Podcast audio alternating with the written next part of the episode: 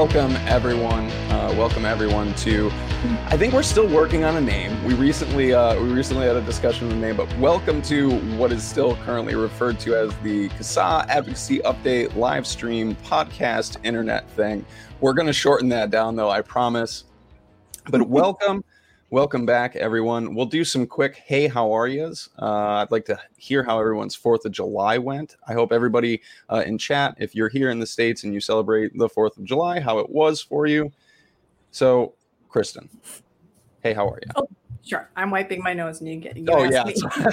Alex, hey, how are you? I don't know. Do you want to okay. put you in the queue? I I had a really, I was gone for a few days, as you may have noticed. Folks may have seen that the CASAA account was a little quiet for uh, for a few days. Um, yeah, it was a lot of fun. My my husband's family have a place out by the Wolf River in uh, Hollister, Wisconsin, and um, it's an old uh, railroad track lodge. So it has like seven bedrooms or something like that, and it's Oh, wow. really that's super awesome. And the railroad tracks aren't even there anymore. It's now like a, uh snowmobile and biking and walking trail instead. And uh, yeah, they have about an acre. And years ago, we used to all get out there. There'd be up to like 60, 70 people and all the, the grandkids and everything. And we just have, he hasn't done it in uh, several years. And he decided to do it again this year. Um, I should say they, my in laws. And so we had a good, I posted some pictures on on my Facebook. We had we had a good, I would say, fifty people there. I would say there was uh, two big RVs and seven tents. We all kind of camped out in his acre yard, and uh, it was a lot of fun. Horseshoes, tubing down the river, um, uh, sitting around the fire, singing, drinking way too much. but yeah, it was it was a good time. It's a good time. And we lost uh, Logan. Where did he go? There he ran is. off. Did I bore you? sorry, that my much my kid's alarm clock just started blasting Guns N' Roses. Now it's like, no, we can't have that. I don't know if anybody heard it or not, but anyways, Yeah.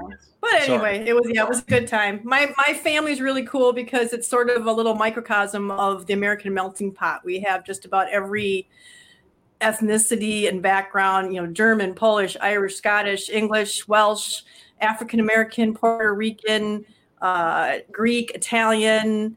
Um, I'm trying to think what else we had. And then my nephew, he came up it's just the like first America. It really is, and uh, he came Beautiful. up from uh, his. He came up this year too for the first time with for the big thing, and uh, his fiance is Venezuelan, so we ended up with a South American. Uh, we're gonna have a South American family ties in there too. I think the only thing we're missing is someone from Asia. we just need that, and we'll have pretty much everything covered. I think. but it's great. Well- it's really great. They're just a bunch of really great, great people. Really great people. I'm glad that you had a. I'm glad that you had a good week, a good last week, and a good weekend, Alex. Yeah, Okay, we. well- Uh, Sorry, that was a long pause. that's fine. Uh, we went to a parade. That's the first like holiday parade I think I've been to, probably since I was a kid. Um, yeah, but, same. uh, I haven't yeah, been to a Plat- parade. Plattsburgh, Plattsburgh has their annual Fourth of July parade, so you know fire trucks and um, locally made floats and stuff. It was a lot of fun. Um, and then we, you know, stayed around with our dog to make sure that he was cool with fireworks. Um, so that was a lot of sort of consoling. How and- how do you do? um, I think he was good. I mean, you know, it's it kind of like you. It's you know, everybody around you is sort of setting off their you know having their own amateur fireworks displays, and that Yep. that sort of uh, you know when things when noises aren't predictable, that that's what sort of startles him. So, um, but he was good. Oh, you know, we sort of coax pet we pet him to sleep on the couch, and everything was fine. So, Right on. Well, I'm it was a good weekend. Yeah, we didn't we didn't do much here. bought. 100 Oh, sorry. Go ahead. No, no, your husband. bought- what did what did he buy? No, I just my husband bought several hundred dollars worth of uh, real fireworks to put off because we're out in the middle of nowhere, so we could actually do real fireworks. And we had all three dogs with us, and so what we ended up doing is we started my car, put the air conditioner on, and cranked the music up, and put them in the car because we were staying in a tent. What would we do, right? You can't put them in the tent; that's not going to help anything. But that's they seemed fine with that. They're like just chilling in the nice air conditioning. they seemed okay. So sorry. How was your uh, fourth weekend, Logan? Well, I'm, I'm Did glad everybody's again? dogs were good. My cats just hid under the bed. Hmm. They were like, "Nope, we're not dealing with any of what's happening outside," and they just they just hid. Um, but our fourth was was I don't know pretty boring here. Other than uh, like Alex said, we were talking before the show. All of my neighbors, like five different houses right around me, all were like, "Yeah, we're absolutely setting off fireworks this year." And so we just sat out back, had a fire, and watched everybody else's fireworks. Uh, Monday, the day after, had a big cookout, had a bunch of people over here, fed a bunch of people, and it was a good day. And uh, lots of whiskey smashes. I don't know if there's any whiskey fans out there, uh, but Nick Green's wife, Casey, Casey Pickle, Casey Green. I'm sure a lot of people here know who Casey is, uh, but she does a bunch of cocktails. She has like a site and stuff. So I messaged her and I was like, "What's a good like summery whiskey drink?" Whiskey smash, and that's what I drank all weekend. It was fantastic. but anyways, that was my weekend for the fourth. what do you guys say? Are we uh, are we ready to get into some legislation? Yeah. All right. We don't have a fancy bumper yet. We're still working on it, but uh, there we go. Legislative rundown. The floor is yours, Alex. What do we got going on this week? So um, we will start off in uh, nothing nothing new except for the second thing here. Um, we'll start off in Arizona where we were last week, I believe. Um, the what I've been calling the sensible licensing uh, bill or sensible licensing regulations, HB 2682, is still in need of support. Um, so if you live in Arizona, please take this opportunity to contact your lawmakers. I sent out an email to a couple specific districts.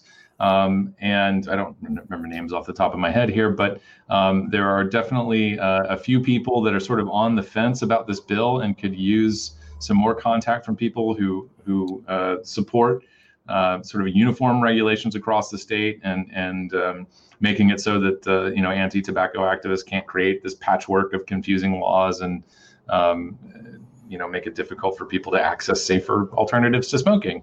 Um, so uh, this is a, a, decent bill, barring uh, Arizona's existing um, penalties for youth possession and use. Um, but uh, you know, baby steps. So uh, if you're in Arizona, please take a moment, visit our, our call to action, and uh, send your email, customize your email, let them know your story and why saving access to vapor products is important to you. Um, and just remember, you know, what's at stake here. I mean, this isn't just um, this isn't just a, a, regulation bill. This is this is about making sure that that flavors are allowed to be sold uh, as widely as possible in the, in the state of Arizona. Um, so certainly worth supporting. And I, am not really sure. I mean, I'm saying this now because I, I haven't really uh, sought out an update as of you know prior to uh, the holiday. Um, but going into the holiday, and I think maybe it was earlier this week, um, I, I, got word that there were there were there, there were some people who were on the fence that really needed some some some extra contact. So um, so that's Arizona. Uh, the other thing that we put up this week, I believe, uh, or was it last week? It was last week. Might have um, been last in, week. Yeah, it was. It was last week. I, I everything's blending together. But we, we updated it. Right, we skipped a week, so it's yeah. like it's like all of 2020, how it kind of happened, but it didn't. Yeah. um, so uh, Utah, if you are in Utah, what's happening there is um, this is the result of a bill that was passed, I think, 2018 or 2019. It might have even been sooner. This is something that I, I apologize, I sort of lost track of. Um, but uh, as per the legislation, the Utah Department of Health uh, is required to uh, basically promulgate regulations regarding nicotine limits. Um, I think some other packaging stuff, um, some pretty standard stuff, but it's the nicotine limits that are are sort of at issue here. Um, and I heard that there's there may be sort of some shenanigans going on. Uh, if anybody follows Greg Conley on Twitter, uh, he reached out to a lawmaker there in in Utah, who this this lawmaker had been under the impression that they had you know through the course of conversations and negotiations kind of landed on a five percent nicotine cap or or, or 59 milligrams per milliliter um, uh, still not something we're supportive of. Um, but now the local, the the state department of health is is coming back with this an amendment to their regulations uh, and they are proposing a cap on closed system products at 36 milligrams per milliliter. Um, I took some time to kind of, you know, get into why CASAA feels this is not appropriate. Um, so I'm not going to read this chapter and verse to people here, uh, but would encourage, uh, you know, this will be part of a, a, larger, kind of more formal position statement from CASAA about nicotine caps um, in the future. Um, but you know, providing a lot of information here for people. There's you know talking points that you can you can use to sort of develop your comments if you'd like. Um, I probably should have noted from the top. Uh, the uh, Utah Department of Health is accepting comments until July 15th. Uh, so that is next Thursday, I believe. Um, and uh, there was a hearing uh, this week on the 7th.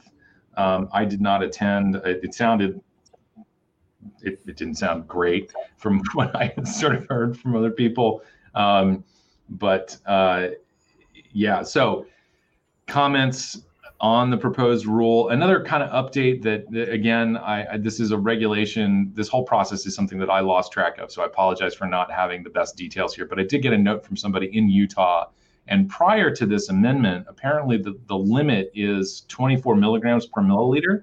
Uh, I don't want to put that out there as like I totally know that that's true, but um, that was a note that I got. So from the uh, I guess the the e-liquid bottle open system side of the industry, this is a, a step in the right direction for those products. Uh, that there will be there will no longer be a cap on e-liquid that you buy in bottles, um, and and you know it's if if shops are selling 36 milligrams in bottles. Uh, that's that's great. Uh, it's great for people who adopt open system products. Um, but for the folks who are smoking a pack or two a day, and their only exposure to vapor products is in convenience stores, or even you know looking for a small compact device that they find in a vape shop, um, 36 milligrams isn't necessarily going to be the best thing for them. Uh, and and so people who used to smoke a lot, like me, um, would would really benefit from having a, a 59 milligram pre-filled pod type system. Um, and uh, Utah is is sort of pointing, like everybody else, is sort of pointing the finger at one particular manufacturer who has high nicotine content in their closed system products. Um, worth noting, they're not the only manufacturer that does that, and certainly open system products have been sold with very high concentrations of nicotine salts um, even after August 8th of 2019. So everybody's kind of got a little bit of dirt on their hands here, and I, I, don't think anybody gets to claim the high ground. Of course, there's no there's no need in in, in pointing out high ground or low ground here because we know that uh, having the range of, of, of nicotine concentrations is ultimately beneficial for people who smoke to to discover that these products can replace their cigarettes and, and move them away from from combustion. So um, position is and always has been we want this variety of products on the market so that more people have more opportunities to find more alternatives that are going to work better for them. Um, and so, uh, again, if you are in Utah, get your get your comment fingers warmed up and, and type yourself a comment and send it off to the Utah Department of Health. All of that information on submitting your comments and talking points and, all of the all of the things are available on our call to action. Um, yeah, that's that. I, that that ends the uh, legislative. It's a it's a short short and sweet legislative rundown this week. Uh, I, I am I, am hesitant to to sort of describe July and August as sort of the the doldrums of summer, but um, you know I cross my fingers every year that, that that we'll get a bit of a breather before things start picking back up in the fall. So Right on. Uh, well done to you during all that. Arizona and Utah. Arizona and Utah. Definitely get those comments in, guys. Arizona and Utah, if you're out there. We make it pretty easy here to get those done. And Alex has a whole bunch of information that he's got in there for everybody. So, yeah, that was that was a really fast legislative rundown. Yeah. I, I was like waiting for a little bit more. I was like, oh, stuff oh, in the no. At least there's nothing else. I was afraid he'd be like, "Oh yeah," and I'm and by the way, like Maine and stuff like that. But those are all still going, kind of ongoing. Yeah, if you want to know what's going on in your state, if we didn't mention anything today, go to the website. You want to show them, Alex? Map. Yeah. Go to the clicky map. Pull up your site. Just go to our wait. Show them where it's under. How to get there. Oh, it's under get involved. Under get involved. State, state and local. Click on your state. Why don't you pick a state for them? I'll just go to sad New York. oh man. and there you can yeah. see as you you know there would be call to actions there if there were call to actions and there's all your different your laws and your taxes. I'm in the process of updating that right now. I so did. By the way, since, since, since we are on this particular section, um, I, I, think I passed. I think I passed this along to you, Kristen, at one point. But um, we did have someone reach out to us uh, asking for more details on uh, on certain policies. Uh, and this was a I, I don't know if if this was a, a, law student or someone working for a law firm or maybe somebody doing compliance work, um, but uh, they were um, out of all the resources that they had looked for, they they saw that that CASAA's was one of the most comprehensive in terms of figuring out state and local laws and so on. So um, a tremendous resource that you have put together here, Kristen. And so thank you. thank you. Yes, thank you, Kristen. Thank you, thank you. Yeah, and and uh, on along that note, what as if we're giving kudos to the website too, we just got uh, the American uh, Council on Science and Health just did an article on vaping. Oh, and they actually linked in the article when they talked about uh, consumer testimonials, they actually linked to the CASAA testimonial page. So we're becoming a good resource for that too. And we hope more media uses us for that sort of thing. So that that was pretty awesome because I just I was reading the article and all of a sudden I saw testimonials was hyperlinked and I was like, wonder where that goes to. And I clicked it and I'm like, yes. so that was that was great. You know, spending that time putting together these resources and the more we more people we have, get your uh get your story on there if you haven't gotten it on there yet. Yeah, mine's buried in there somewhere. It's buried in the, there somewhere. In the banner down there. Right yeah. There. Yeah. It's, um, it's somewhere down the link. yeah, absolutely. If you haven't yet submitted your testimony, please do. We have like 13,000 and we need millions. So get them in. Share your story. Like it's it, that's I know this I, I I know people are going to like I don't know, fling mud at me for this one, but there's an old saying, right? Like the the plural of anecdote is data. Like at the bare minimum there has to be something here and when you have tens of thousands, if not, you know, Alex doesn't like that one. But. Saying, "Hey, I know Alex doesn't like." That's why I was like, "I know I'm going to get some mud." I'm not going to throw mud or shade or anything like that. I just will. I, I think it's worth kind of tempering that a little bit and saying, you know, look, like when somebody's looking for data. Yeah, yeah there like are specific circumstances data. under which yes. that data is collected, which makes it valid for whichever purpose. That's kind of like my general so they say. non. I take it, I take it with a grain of salt, though. It's, to me, it's just kind of like there has to be something here. Like this is worth yeah. well, investigating. I, there is something here. If there are this many people, you know, anecdotally claiming something, and like and, it's well, not it's not something that you you would just like oh that's you know that's that's and, nothing like it's worth looking at and to your point to your point i you know there was we, have talked about like is there any research potential with all of this and so on. And i think just casually i know that um, you know th- there internally we've done some searches for specific keywords key phrases and, and, and stuff like that. And one of the most I, to me I, the heartwarming thing or I think one of the most significant things about this collection, or, or perhaps any collection of testimonials from uh, people who vape, people who switch to, to, to smoke free products, is a recurring theme throughout these testimonials is that people are getting engaged in this issue because they want to make sure other people have the same opportunity they had. They get involved because they want to help.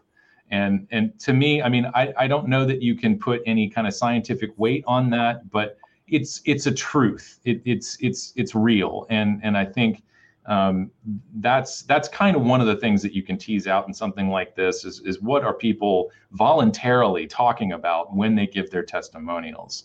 So so yes to some extent i think this it, this does have value maybe it maybe just a little bit but it, it, it is value from a research perspective.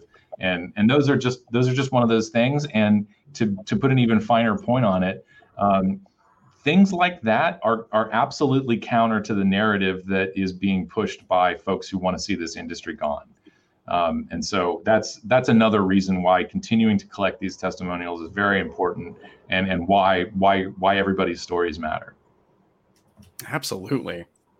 Well, not only that, I mean, what essentially, I mean, they use things like the FDA reporting thing, you know, where they report a bunch of this happened to me, this happened to me. I mean, they use that Like a for comment saying period there's- for products and things. Yeah. Well, no, no, the um the adverse, event, reporting. reporting Oh, right. Yeah. yeah. Um, yeah, you know, and all of a sudden it's like, well, that's that seems to indicate something. You know, there people might be having seizures from vaping ten years ago when they had their seizure, but they just started vaping. Uh, you know, I mean, they you see that, so they use that. That is that's what I mean by that. It's it's data. It's it's data as in being meaning it's it's um maybe it's, we need a better word than data, but I mean it, it's yeah. To Alex's point, it's not. It's not evidence. clinical study Evidence. data. Like it's not a controlled thing. It's just people's Right. words on a page. It's not. It's not even as controlled as necessarily like a well-written survey. To the extent, you know what I mean, that there are at Yeah. least but certain things you're stories after, are no but- different than what they use. They like to use the FDA adverse events report for. Those are all mm-hmm. just a bunch of stories, but they're Well, used. You know what I mean? There there is a, a difference. data. there there is a difference in some of the items that end up on the the adverse events reporting tool Yeah. in that they are coming they are being accompanied by you know a doctor or it's a doctor that is making the report um, so there's a case study that goes along with that there's it's something that's are. verifiable not for Not all, all of them, though. not for all I of them but just to just uh, to sort of highlight or you know offer that up as, as a difference um, you know we, we are sort of taking it on faith that people are being honest when they're talking about their experience with switching or whatever medical issues that they experienced beforehand i, I don't doubt that the you know everybody that submitted you know we get a few kind of weirdos every now and then but for the most for by and large every single testimonial on here is someone telling their truth. Um, and so that's you know but I mean, I remember going through some when the when they first opened up that adverse event thing um, for to vaping, going through and reading some of the stories. People, I mean, some of them were so weird. You know, I had a puff off a vape and my toes turned purple. I mean, they were just like some of them were. You're like, how did you even? Where are you? You know, it. there are things. Uh, those were not gone. Those had not gone through a doctor. You know. I- guess things isn't the right word here. There are there are human beings that exist on the internet, and we refer to them as trolls, and they exist Hmm. everywhere, including including in the adverse. Uh, Oh, we did that. Remember? Yeah. I don't know. Oh God, that was years ago. I want to say, was that 2010 or 2011? I don't know. A bunch of people went. I didn't do it myself, but a bunch of people went on there and, and reported their adverse effects were my lungs cleared up. My Yeah. you know, they were Yeah. like all the positive things. You know, it was they just like. Right, No, well, I'm not need to get off recommending. the, Don't uh, go do that. Do not go do that because don't, they don't can do that. I, I, I, I, and just again to make, make that a little bit stronger, the adverse events reporting tool is a legitimate, like that is that is that is for FDA to actually assess issues and, and take action if needed. Um, and so it's it, I had a conversation with somebody who used to work at FDA, and I had pitched the idea that maybe you know we should use that adverse events reporting tool to um, talk about things like the negative impact of anti-vaping campaigns that are misleading millions of adults.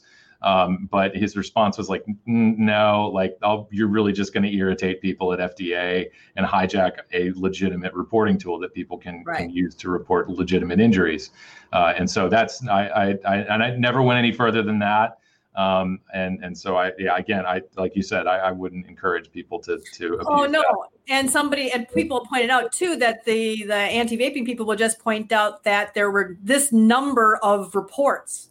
So now right you just added to their number on the adverse report. So don't Right. go in there and put a positive thing because that's the answer. Just going to say, "Oh, look at there's yet another adverse report," just like they did with like with poison. You know, the poison centers they like to say, "Oh, there's all these calls." You know, all these poisonings. You know, because of these calls to the poison center. But a call, it could just be, you know, my kid touched a bottle. Is that bad? I mean, that's a call, but then they like to count that as, ooh, all these poison center calls and just it just imply that it was an actual poisoning. So yeah, don't go putting your stuff on the adverse. I'm just saying that that's what they that's a they troll is what I was talking about because of Logan, but it did not help. no. Anyways, all right, let's get off the testimony thing uh, and let's get into uh, what do you guys are you guys ready to do yeah. some take three? Are you guys ready for a take three? All right, let's do let's let's do the take threes.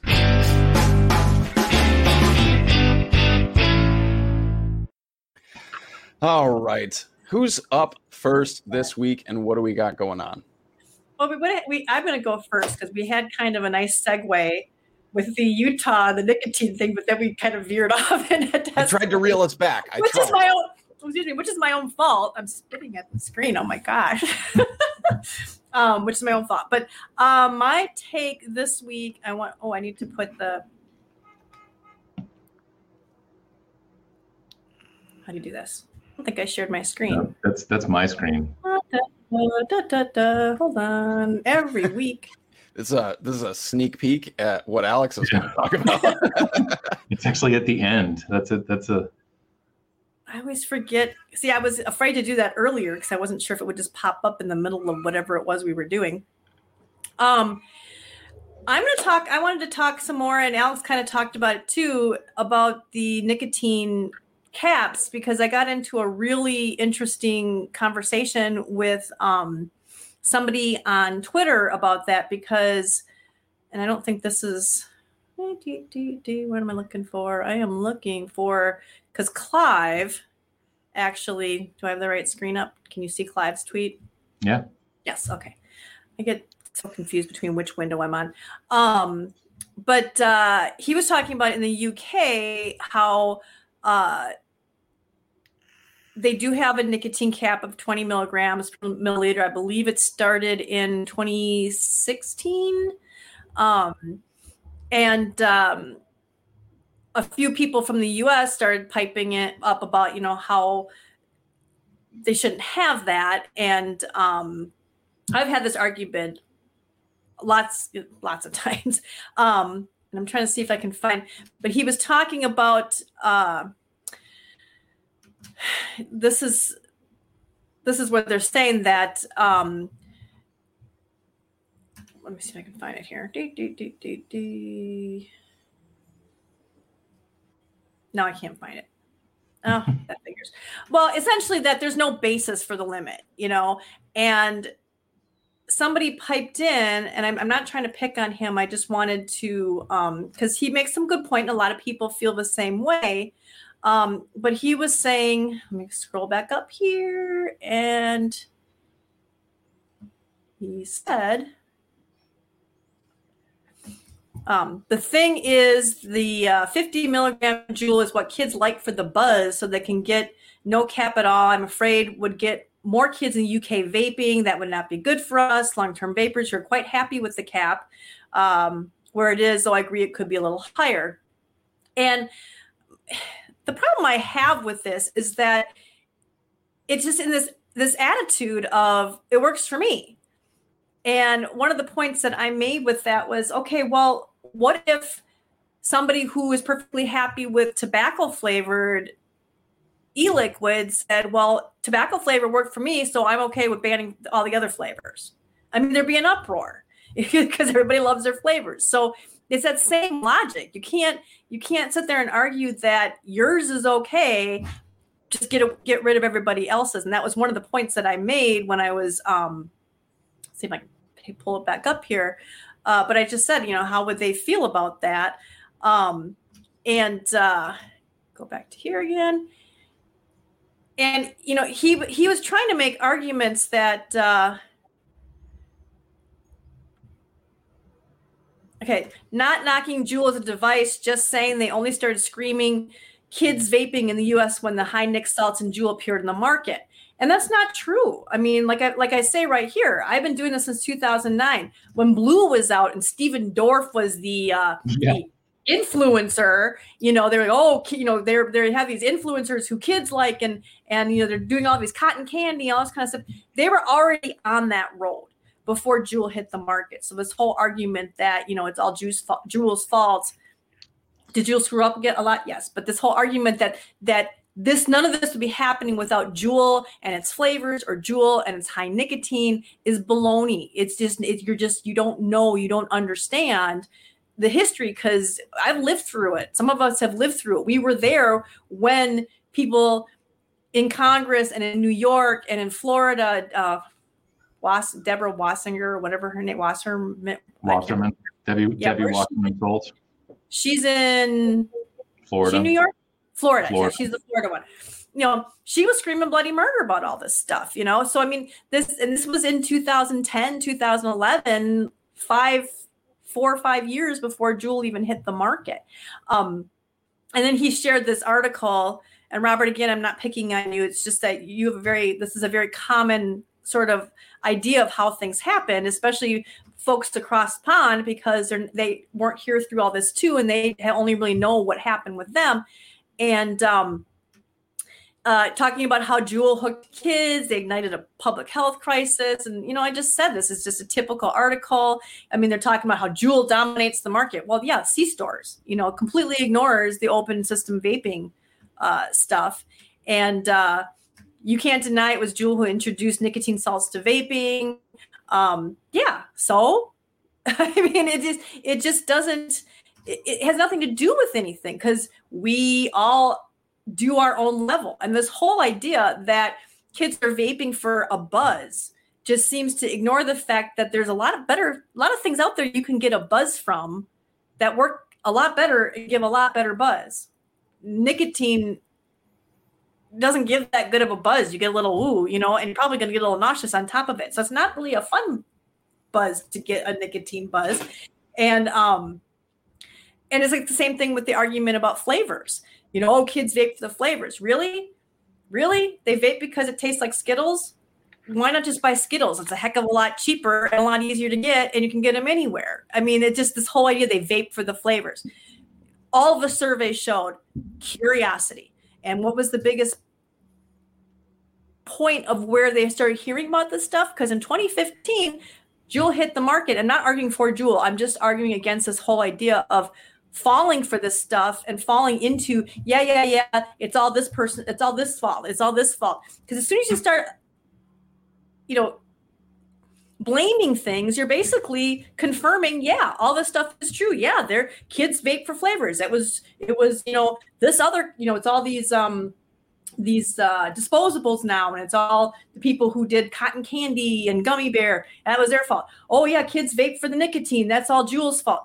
No, that none of that is true. And as soon as you say yeah, yeah, yeah, and here's whose fault it is, you're basically confirming that this is a true story when it's not. It's just not a true story. So the nicotine caps, the thing that really bothers me is that that for one thing, people are okay with you know one ex- person's experience is a, is a like, like i say here one person's experience is a basis for abandoning other people you know? If we go if we go say okay well 20 milligrams was enough for me so we should just do that because i could quit with 20 milligrams or whatnot. Like i say here if we go there if we say yeah we're just going to arbitrarily decide how much is enough because so many people were able to do it. I said, if we go there, then there's also an argument for banning all vaping because many more millions of people before vaping ever existed were able to quit cold turkey or with NRT. So then you could say, well, we may as well just ban. I mean, you, you've heard, everybody's heard someone who formerly smoked and quit cold turkey whatever say, well, why do you need to vape? I quit cold turkey. You should be able to do it too. And that just grates with most people. You know, just how can you say that? Well, you're essentially saying that by saying, well, I quit with 20 milligram or 3 milligram or whatever so that should be good enough. And it, there's no scientific basis for that cutoff. There's just nothing and, and that was the other thing that that um that concerns me because I hear I hear I say I wonder if those okay with nic caps would be just okay if um, if other vapers who like tobacco flavor said you know go ahead and ban all the flavors. I was able to quit with tobacco flavor, um, and I was, and I did say right here, I said, what's particularly scary to me is how many people are perfectly willing to allow their governments to pass laws that aren't evidence based simply because it could be worse. It's not how government's supposed to work.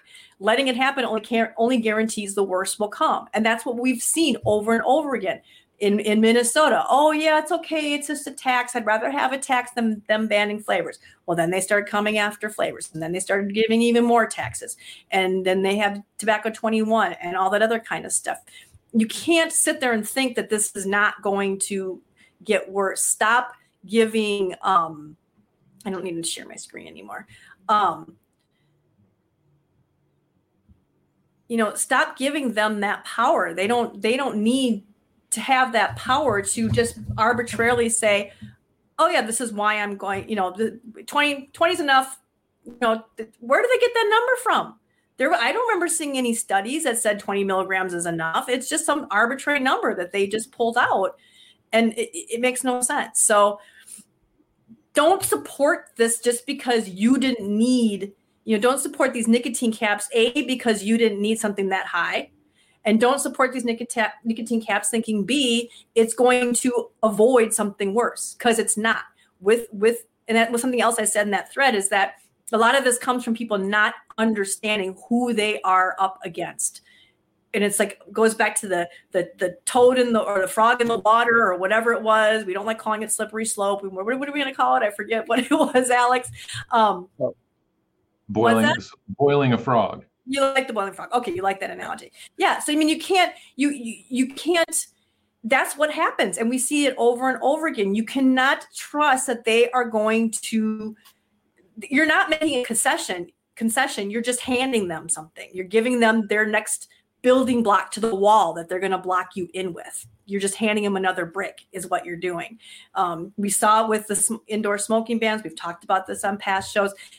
Nicotine caps is just another example of that because now they're saying, okay, high nicotine is bad.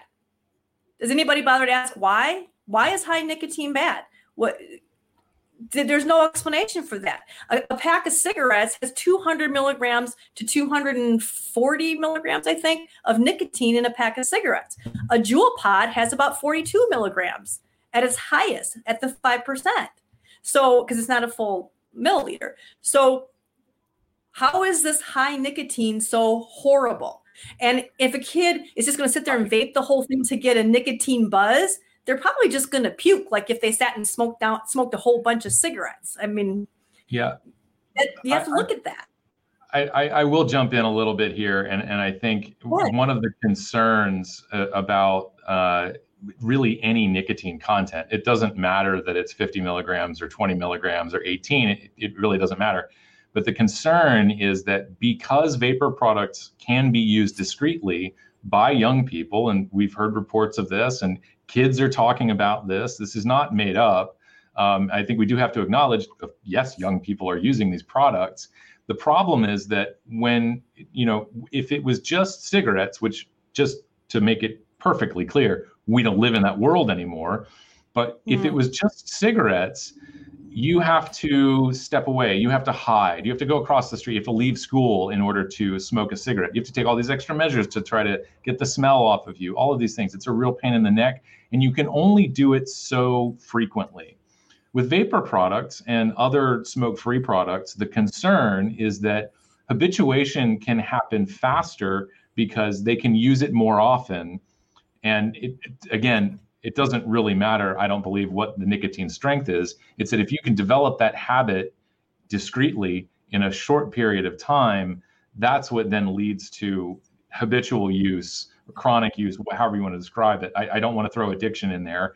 Um, maybe maybe we should when we're talking about young people, but um, it, that's that's the concern. Be a decent word to to use there. You know, there's potential for for dependence dependency. So I, I think, and I, I, I think that to some extent we kind of have to agree with that. If we are, you know, pr- you know, our take on this, my take on this was, you know, I didn't start, I didn't start off not right out of the gate smoking a pack of cigarettes a day. It was, you know, a pack of cigarette, or it was a cigarette after school. It was a cigarette or two after school. And as I gained more autonomy, I was able to smoke more frequently and that's what sort of my my addiction to cigarettes developed over the course of years mm. but now like i said because of the discreet nature of these products that habituation, that dependency can develop much faster. And so I, I don't want to dismiss those concerns because it, it is, you know, this this is relevant and it is um, it, it, it, it is legitimate. Um, but again, banning this, you know, we don't we don't there's there's a world that we used to live in. We don't live in that world anymore, and so kids are going to find a way to get these products. And and and I don't think the solution is lowering nicotine content or scaring scaring the willies out of kids about these products. It's about educating them and and so you know the more that kids understand about how their bodies are reacting to the world around them and and maybe you know it's certainly notes about things you should avoid don't stick your finger in a light socket um, you know these these are very practical tips and and and, and good good knowledge to pass on to young people so they can make better decisions. That's not the whole story but uh, nothing that i've just said should go to support a cap on nicotine for everyone. Uh, and and I don't know how you split and, it. See, I see, I see what you're saying, but then you have to go back to the, the, to the point of nicotine outside of cigarettes isn't shown to be all that addictive, and so not only that, but even with your example of how you went with cigarettes and you had to build that up and stuff, you kept going back for a reason that you didn't you weren't immediately addicted and neither will you be immediately addicted at a 50 milligram. If a kid gets too much nicotine for their body it's going to make them feel sick. Um, so they're going to keep to a limit of just that that's just the way nicotine works. You don't build that same tolerance as you do with some other things. So you're there these arguments just seem a little off base only because there's a reason these kids are choosing to do the nicotine. Right. There's a reason that they're going back to this nicotine. And so you whether or not it's 20 milligram or 50 milligram, even at 20 milligram, they'll just go through more of it. They'll just go through more pods. You know, they've already we've already shown that they've got disposable income. I, I I want to we didn't we didn't plan this, but you just provided a pretty good segue into my take for this week. there you go. Go Alex. So I'm good on um, now too. So if, if you're if you're finished, I, I didn't mean to yeah. interrupt. But, yeah, um, no, I kind of kind of gotten my uh, rant out, my take out, and then had a little back and forth there, and we're good. Okay, cool. So it's a it's a it's a perfect opportunity, and we'll take it. um, so uh, one of the one of the things that made it into our our blog uh, this week was this report from Hawaii that girls are leading Hawaii's teen vaping epidemic. Um, now, note uh, for a little bit of history here, Hawaii was the first state to adopt Tobacco 21 back in 2016. That was when it was enacted. Uh, I, th- I, think the bill was passed in 2015. Um, and so I, I, didn't get too far into uh, where the rates are in terms of a trend, um, but I think it, it, actually either sort of stayed the same or maybe went down a little bit or, or went up after Tobacco 21 was enacted uh, as far as youth use is concerned. Uh, and so here they are reporting uh, that according to the Department of Health's 2019 Youth Behavior Risk Survey, 33.9% of female high school students vaped in the past 30 days, compared to 24, 27.4% of males. Uh, the statewide statistic reflects the fact that girls are more actively using e-cigarettes than boys across the state. And one of the things that Kristen pointed out, I think, in our in in the tweet uh, and also uh, just in our conversations was um, first of all current use uh, which is worth reminding people that uh, it means once in the past 30 days um, i would not qualify that as more actively using anything um, that is once in the past 30 days um, and the other thing is that um, uh, boys are smoking at a much higher rate than girls. Uh, and, and so, vaping. I'm sorry, and vaping. The daily vaping, boys daily vaped more. They, they vaped daily more than the girls did. So the girls were trying it in the past 30 days more, but the boys were still vaping. But then and and they were smoking more than the girls. But all of that together, also, I did. I think I put that comparison in the Skype chat about how compared to everything else, it wasn't all that bad. There's no. Right. Go ahead. You go. Oh, that's Frank. Sorry. Hi, Frank um, so so you know this and this is this is a, a, tried and true tactic of, of folks who are against the tobacco and vaping and everything um, is that they will pick the most sort of horrifying st- sounding number. And that past 30 day use, which they brand as current use, is always high uh, and, and always sounds like we're in the midst of an epidemic. Um, without getting into the necessary balancing statements to that number, uh, we do know that the you know what we would actually call active or habitual or regular use is is much lower. Uh, and for the most part, uh, the young people who are vaping uh, were they used to be smoking. Uh, and so, indeed, young people are using vapor products as a form of harm reduction.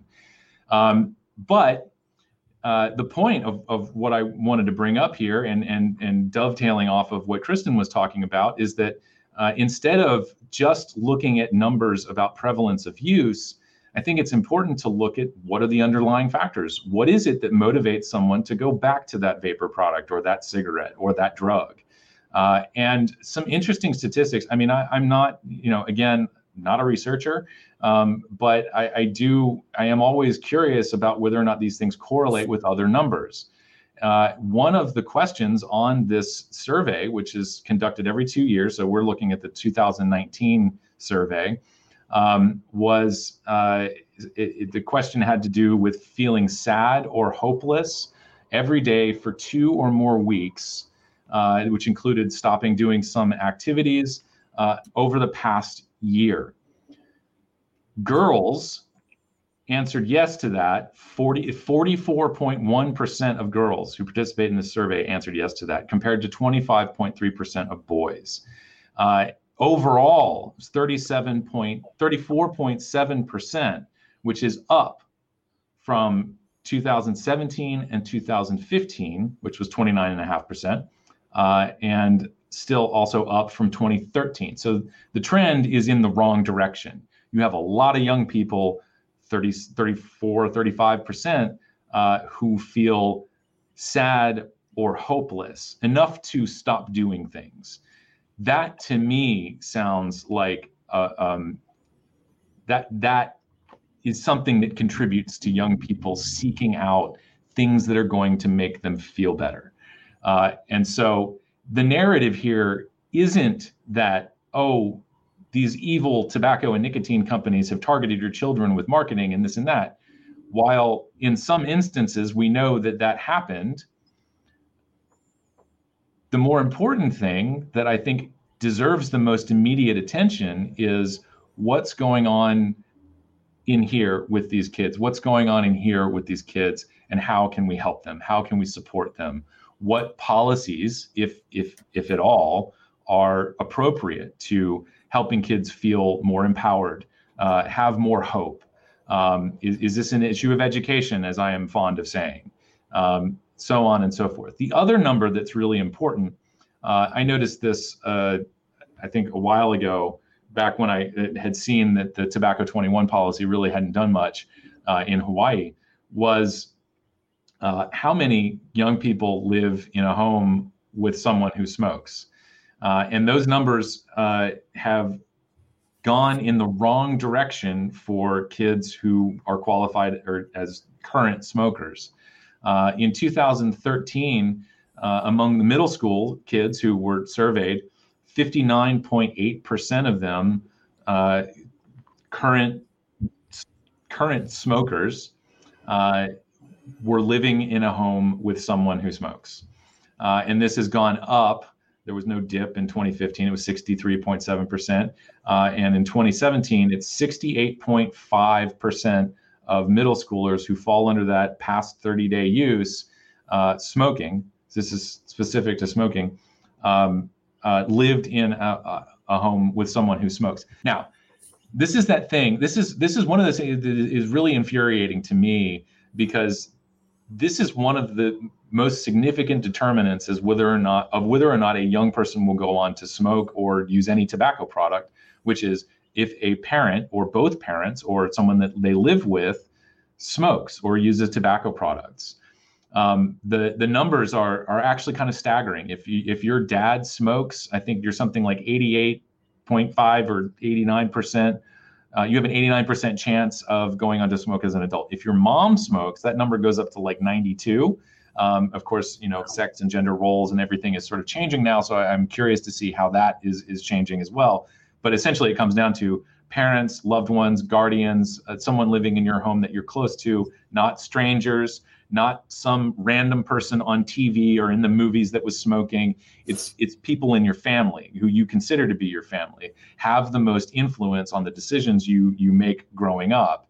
And so this comes back around, you know, again, when they throw out all of these numbers, it in a way it I I I think to some extent we can call it misdirection. I, I, mean, these are people who put themselves out there as experts, as very credible researchers and scientists and and and, and advocates and uh, all of the things. Uh, and if they are glossing over this very obvious uh, indicator as to whether or not a young person is going to go on and smoke, I can't think of any other word than intentionally misdirecting people. Um, that was a few words, but um, so it, it, it it's there there are much more significant underlying issues that go into why a young person will choose to use nicotine or any other drug.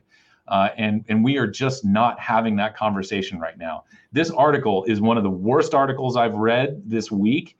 Um, and it is essentially a collection of the standard talking points about how, um, you know, marketing, this and that. Oh, the epidemic is horrible. Um, and you know, I, have said it many times. I don't like to be dismissive of parents' concerns. I don't like to be dismissive of, of school uh, officials and, and teachers and, and, and, and doctors and nurses and everybody's concerns who are dealing with young people who are struggling with this issue. But this article isn't doing you any favors.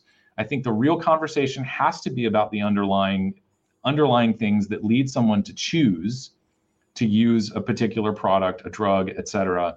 Um, and and I think, you know, I, I I really wish I were smarter and, and better credentialed to sit here and go through all of these numbers and, and uh, you know, actually make this case. But I think I don't think it takes a college degree to note that we are not talking about the most important things here, um, which is the underlying motivating factors for why young people choose to use these products. And that's my take on it. I agree. Yeah. You go hot, ahead, Logan. Hot damn. Yeah, that's a great take, man. Uh, we we never seem to approach things from like addressing the underlying issue. We just want to address the behavior that people are doing and not asking why, and particularly young people who are struggling right now. I mean, this is common among just, you know, any kind of drug use particularly with teens is we gloss over the why and we just go straight to you know this behavior is bad whatever they're doing to cope with or or you know escape from like we just need to eliminate the thing they're using and that'll solve all the problems. And it doesn't uh, you know no. it just leads to you know as a teenager you're like all right well you got rid of that thing that i was using. What else you know what else am i going to do now to to address this deal with this? And whether that's in a healthy way or, or possibly potentially really unhealthy way. So, I mean, you know, another thing of this is like, you know, I went through that being, you know, uh, I, I got in trouble for experimenting with drugs when I was, uh, you know, 13. And, and it's kind of like, I, I mean, I kind of understand, right? Like if you take away access, then eh, then there that's sort of I think going to shock a certain number of people into changing their behavior. But what about all the kids that, you know, like you said, find something different to do, something just as or more risky than what they were doing before? Do we now write them off? Like, are they the bad kids? It was the good kids that that that came to Jesus and and and decided that they were going to, you know, straighten up and fly right. Did, are they the ones that go on to get all the accolades and acknowledgement? Do we just, you know, are the other kids just disposable? I, that doesn't make any sense to me. Yeah, yeah kids don't kids don't try kids who don't try drugs don't get addicted. So you see I'm, where I'm going yeah. If they don't try the drugs, they don't get addicted. They're only addressing ki- kids, you know, they're getting addicted and they're doing these, you know, there's the drugs. They never say, well, why did they try the drugs? Why did they want these drugs? And kids don't, and like we were talking before the show, kids don't get addicted from the first time they try it. I like I, I we were um, Danielle had me watch all these uh, shows about um, on Netflix and and we were talking again before the, the show about the uh, the opioid issue um, what do you want to call it? I don't I hate to use the word epidemic because that's another one like that, but um, crisis and how that all started and blaming the drug companies and everything. And I even said in there, they don't stop and think. It's like, yeah, they, they were complicit and they were feeding that they were feeding this, but why were all these people? And it got even worse during the pandemic, you know, and the they, these people were seeking out the drugs. And it said, and one of the stats that they put up on the screen was um, 10 point some odd million uh, people had misused opioids in that last decade, or it might have been 20 years, I'm not sure. And 1.6 million, I think it said, uh, were, were now addicted to the opioids. So that's around a 16, 15, 16% rate.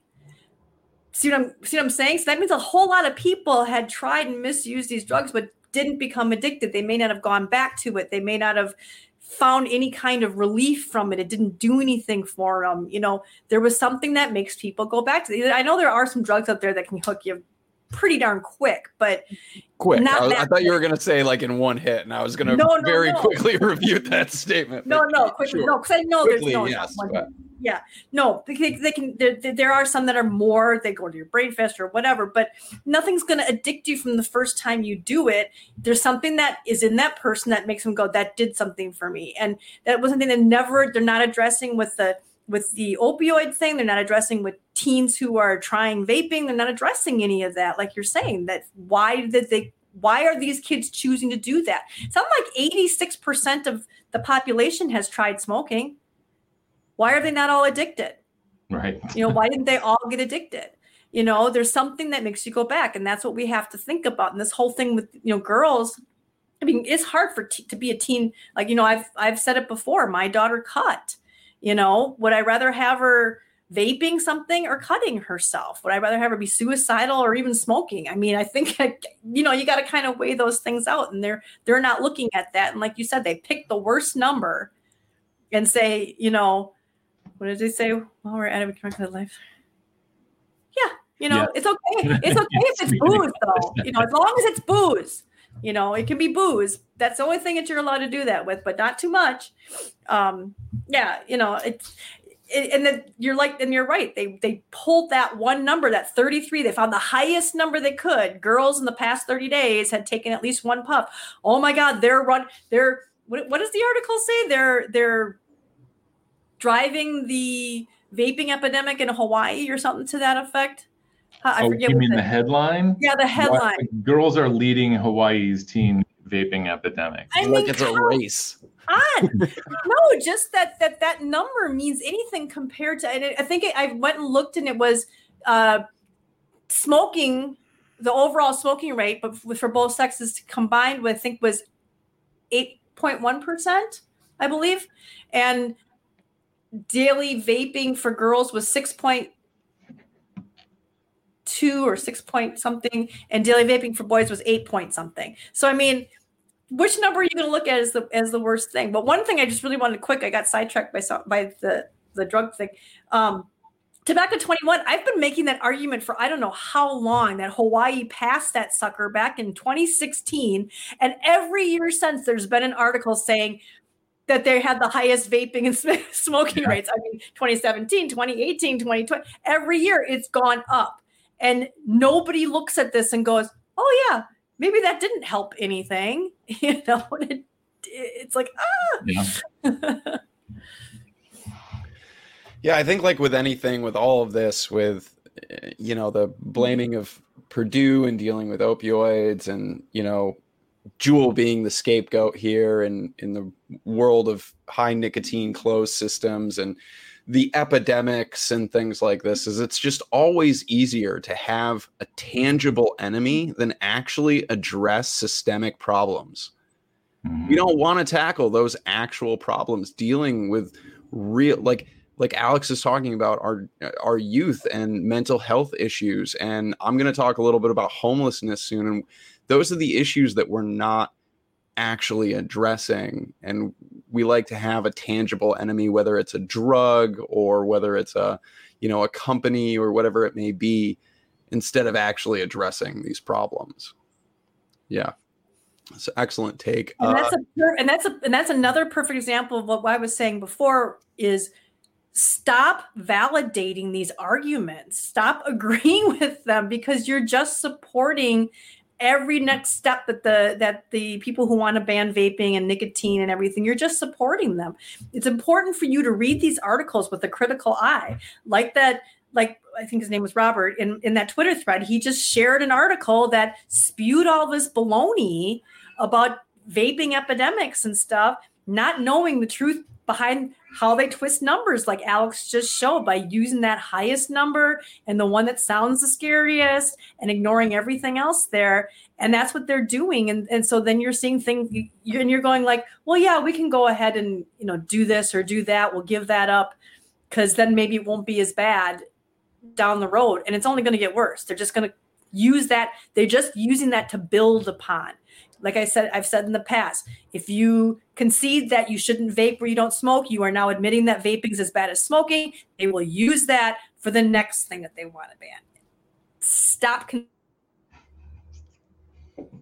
conceding, I think is what she said there. Yeah. Yeah. Sorry, I got a little box there. All right. Well, excellent Okay. take, Alex. Uh, great Robert. discussion, and I agree with you. I agree with both of you. All right, here's my take for the week, you guys. I'm going to try to keep this one pretty short and sweet, but this is a really cool thing. I wanted to kind of end the take three this week on some some brighter news or some potentially really cool research. Um, homeless people are to be given free e- e-cigarette starter packs as part of a trial designed to help them quit. Um, this is in the UK. Uh, the study will be conducted in 32 centers for the homeless across five regions in the UK Scotland, Wales. I have some Welsh ancestry, actually, which is pretty cool. So I'm, I'm excited here. Uh, London and uh, southeast and east of England. Um, yeah, I think this is awesome. Uh, full $1.7 million research trial to include 480 participants, 240 each group, and 15 from each center.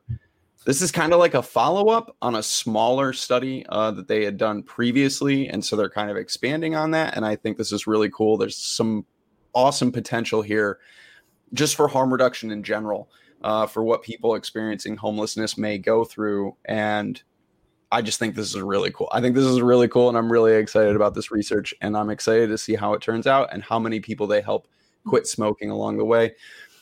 Experiencing homelessness obviously is different for everybody, right? Like there are people who deal with just sleeping on the street. There are people who couch surf. There, there's a lot of kind of varying degrees of experiencing homelessness, and with that comes an array of different challenges and health risks, environmental risks, financial struggles, things along the way. Eating, clean water, all of these things. But there's a high percentage of people who experience homelessness who also smoke, and that's one additional risk that they're they're taking with their health. And if there's potential there to start there, help people quit smoking. There's potential there to do more, and I think there, I think that's a really cool thing. But um, in here, uh, this is the first study of its kind in the world to look at trialing this method. I think this is awesome, and I wanted to highlight, I wanted to kind of piggyback off of this research and pose the idea of what that would look like here. Do you think we're going to do that here? I would I would hope so at some point. I think this would be fantastic research to do here. How many Americans are homeless? No one knows. This is an opinion piece uh, from this year uh, from the New York Times. And there's a few key points I wanted to pull out of this article. Again, uh, we don't really know. It's estimated at 568,000 Americans uh, in January of 2019, which is like a snapshot head count of of our homeless population. But a really interesting point here, even with that number, that estimate, that same uh, in 2017, uh, the government put the homeless population at 550,996. But that same year, school districts across the country, using a broader definition, again, kind of talking about that those degrees of homelessness, reported 1.53 million students so uh, there's a good guess here that that snapshot of 550,000 Americans experiencing homelessness in even 2017 or estimated now at 568 or whatever is a pretty low ball. We're, it's it's probably much higher than that. With that, um, this is a study conducted in 2019 uh, that talks about up to 80% of the adult homeless population that uses tobacco and, and smokes. Um, I forgot where I was going to go with this one. Oh, probably just literally that number 80% here. That's a lot of people that we could help really quickly if we could implement something where we can give e-cigarettes to homeless people who are smoking to help them quit and where that potential can lead to addressing other positive changes in their lives whether that can lead to programs for housing or whatever the case may be there. I think that idea is really cool and i would love to see that here but i'm really excited to see this research when it's all done. I don't really have a take other than I think this is really awesome, and I would love to see this because we have we have a really big homeless crisis in this country. I, I have I, I, have a question bit inspired by uh, Breezetone's comment here, and this is something that I've wondered as well. Is um, he himself was ripped a new one by someone claiming that he supported using homeless people as test subjects uh, when supporting posting support for this particular trial. So I, I am curious how do how how do we how did how does someone thread that needle? Yeah, um, I don't know. I think I think this is one of those cases where you have a disproportionate number of people uh, in this this population in this in this space who are experiencing homelessness who smoke, and there's a lot of potential there to to help those people. So, I mean, it's not. I would imagine this isn't like a coercive thing. We're like we're not dragging people who smoke off the street and sticking an e-cigarette in their mouth. This is voluntary. So I would assume at least, or there's some compensation along the way, whatever it may be. Yeah, you know, like, is it? Oh, sorry. It's not a coercive thing. It's not a.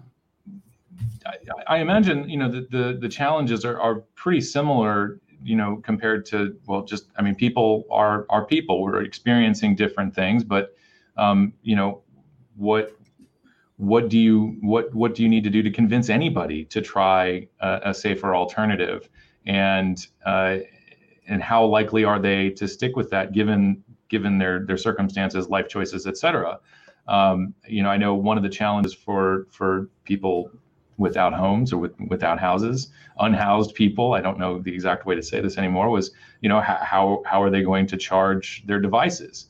Um, I, I, I don't know. I don't know how significant that actually ended up being.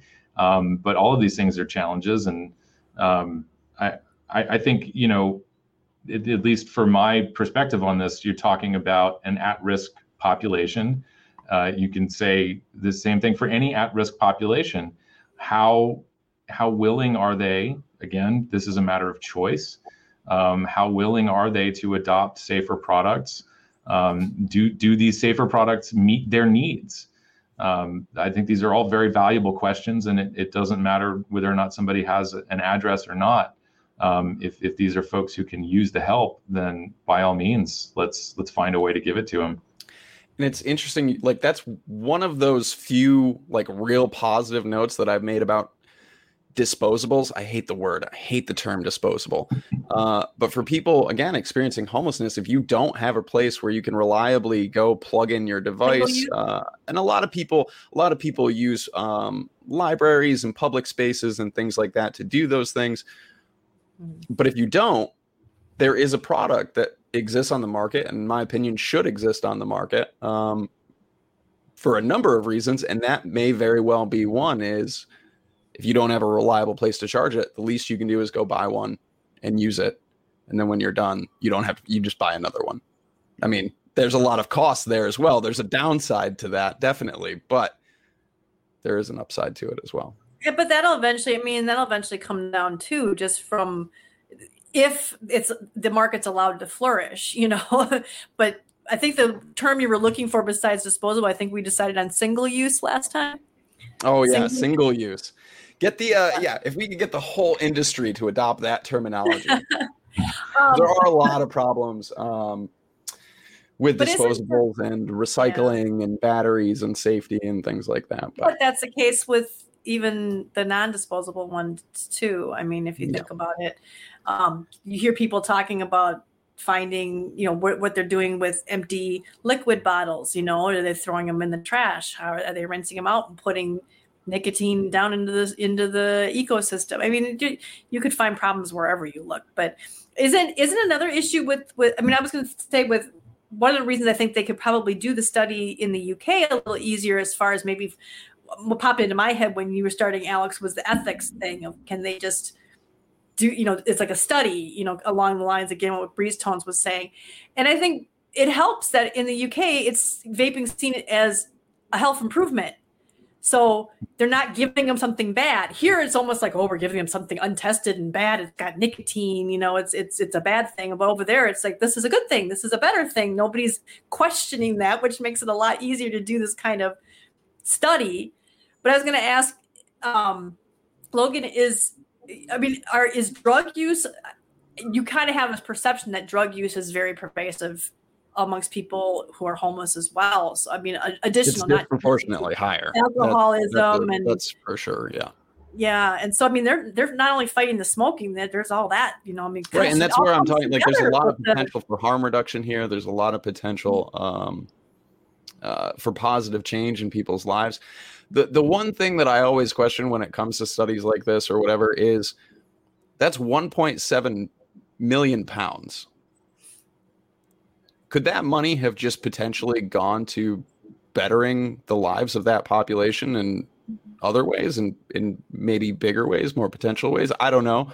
That's just a question i always have when i see a whole lot of money go to a study and i'm like what else could we have done with all this money? Is, are there other are there other potential things that we could have done here that would have been even more beneficial to people experiencing homelessness? But regardless i think uh, there's a lot of potential to come out of out of something like this. And i think it's worth seeing how how people in how people experiencing homelessness prioritize things is smoking something they're interested in giving up Hmm. right now um, is that at the top of their priority list or kind of talked about that. That you know makes th- there's a lot of things to consider but important. regardless i think if we can you know help people you know find positive changes uh, in their lives when when they're dealing with with things like this i think i think that's a good thing ultimately Agreed. Yeah, it's So, agreed. It's kind of like that's what we talked about a couple. What we talked about a that was a good one too.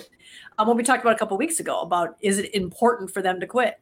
yeah yeah i mean right now you know if you right now? I you're have worried no about where you're going to get your next meal where you're going to sleep tonight all these things like Yeah, is is quitting smoking like right at the top of your list you know maybe not maybe it is because it's a, a cost thing and you don't have a lot of money right now and but quitting is a difficult thing. So if this is a means to help somebody quit and now can save money that they can use for those bigger priority things how much potential does that have for for helping you know this population? So i just think there's a lot of potential here. I think it's a pretty cool thing and i would I love to to see say- something like that here. I would love to see yeah.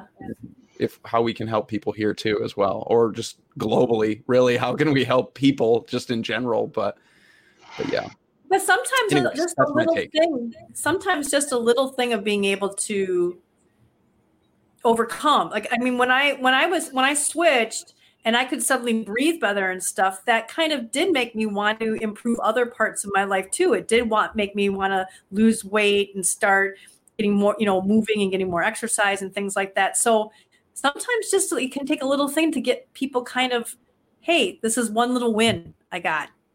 Now maybe they'll lead me to get some others. So good take. That's a good take. I'm going to put this up here too because, a lot right? I know, So 30 how many- million a dollars. lot a lot Man, Skip says how many? tiny homes for that. I think there's a guy that made the local news who's building like two thousand dollar tiny homes. Yeah, Yeah, I'm just going to read I mean, I don't, I don't know the numbers or what it would really actually take, but I have a feeling that Bloomberg could just end homelessness in this country probably like tomorrow, like just with the signing of a check or whatever. But, but yeah, absolutely. And for those listening on the podcast, Skip Murray had said uh, how many homeless people would have been helped with Bloomberg's anti-vaping funding. yeah, a lot. Bloomberg, we need to get on anti um, or pro homes campaign or something. Find something else more positive or positive at all to donate to. 160 million dollars to donate to, or fund, I guess. Anyways, that's my take for the week. All right, moving moving briskly, swiftly along. I don't know what word to use here. I, tr- I try to use some of Alex's fancy words and I always fail.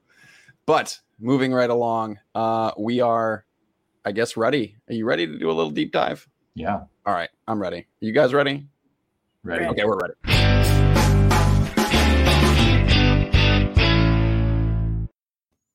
Deep diving it here this week at CASAA. What is our deep dive this week? So um, I think we've typed out different titles, but the one that I have on the show notes is Does industry have a role in promoting tobacco harm reduction? Um, and for maybe to kind of set the table a little bit, uh, I pulled up this tweet from Alex Norcia. Um, and this is referencing a bit of a controversy, scandal, maybe, I don't know. Um, SRNT, the Society for Research on Nicotine and Tobacco, uh, made an announcement. I think it was this week or or last week. Um, my weeks are running together because of the holiday. Um, uh, but they announced that they would be barring tobacco company employees from attending their conferences. Um, and a lot of people immediately reacted to this announcement uh, because the definition of tobacco company employee wasn't necessarily clear to people. And so uh, the initial reaction was uh, there were uh, accusations of censorship. Uh, a lot of people who simply serve a, as a as consultants to tobacco companies uh, felt that, that maybe they would be excluded. Researchers who uh, have accepted payment from tobacco companies to do science, um, all all of anything, you know, the the immediate reaction is anything that tobacco money has touched is going to be banned from this uh, previously open and, and curious type of environment. Um, I have never attended SRNT, not a not a scientist, not a researcher, and not made of money, so we can't pay to go to these events, uh, and certainly would not, especially not now, expect SRNT to uh, grant us access for free. Um, but I think Alex Norcia responsibly followed up on this controversy and posted a, a, letter that was sent out, I believe, to SRNT members, clarifying that um, this was strictly limited to employees of tobacco companies, not consultants, not researchers, um, not you know, not kind of third-party folks that that aren't don't receive a paycheck from a tobacco company. Um, so I'm not going to go through the entire thread here, but if you do follow Alex Norcia, he did thread out this letter, and I recommend if you're interested in this topic, please uh, read this for SRNT's kind of clarifying statement. Um, ultimately, however, I, I, don't think that this really satisfies a lot of people. Um, there are folks who work for, believe it or not, um, there are folks who work for tobacco companies who are genuinely interested in advancing uh, the smoke-free portfolios of these companies. They have joined these organizations because they come from a background of science or public health themselves. Uh, and although they are employed by these companies, their, their curiosity and passion about this issue has not been necessarily affected uh, in, in negative direction. They are still open to the research and the data, and they want to know um, how they can best serve improving public health. Uh, and, and that is, in fact, having spoken to several of these people, why they went to work for tobacco companies in the first place. It wasn't to get rich, it was to change the course of human history and stop all the needless early death and disease. Um, and so it, it really is, I think ultimately it is folly that SRNT has made this decision. Um, but I mean, I, again, never attended a conference, so I can't imagine my word carries much weight with them. Um, but uh, I think it, it, really, it sort of services this narrative that tobacco companies are evil and that they can um, you know manipulate your your brain without you even knowing it. Um, and we were talking before uh, the show. I don't know I, I, really don't know what kind of benefit srnt or anybody in the tobacco activism space anti-tobacco activism space thinks that this is is I, I don't know why they continue to support this idea that they are so weak that they just can't be in the same room as people who work for tobacco companies. Um, I, I, if that is your view that you are so easily manipulated by people who draw a paycheck from RJ Reynolds or Altria or any of the other companies, um, I don't know that we can trust you to do science. I, I, just I think that that's that's where I land on that. So um, you know, toughen up, Buttercup. I, I, you know, the other adults in the room can man, maintain their own opinions without being manipulated by somebody suggesting something counter to the narrative that you've been fed or that you are actively working to promote. Anyway, all of that having been said, it should be no surprise to anyone that for decades now, uh, there have been there has been a concerted effort to keep tobacco industry funded research out of journals. Uh, it, it is it, and and again, it is it is all about um, we don't want this science, credible or not, to influence people's views. And and of course the uh, uh the implication there is that all tobacco company science is fraudulent. This is not true, uh, but I'll get back to that. Um, so I figured, uh, continuing with the background here, we've sort of set the stage for what's happened recently. Um, but you know, one of the things that we've been, I think, noting uh, regularly now, since this this comment keeps coming up about tobacco industry funded science, uh, is that this science is absolutely necessary in order to submit a pre-market tobacco application. I know that you were looking for this the other day, Kristen. Did you kind of come up with sort of a brief, a brief overview of like what is expected in a PMTA? I did. Did I share that link? It, I mean, it was essentially that.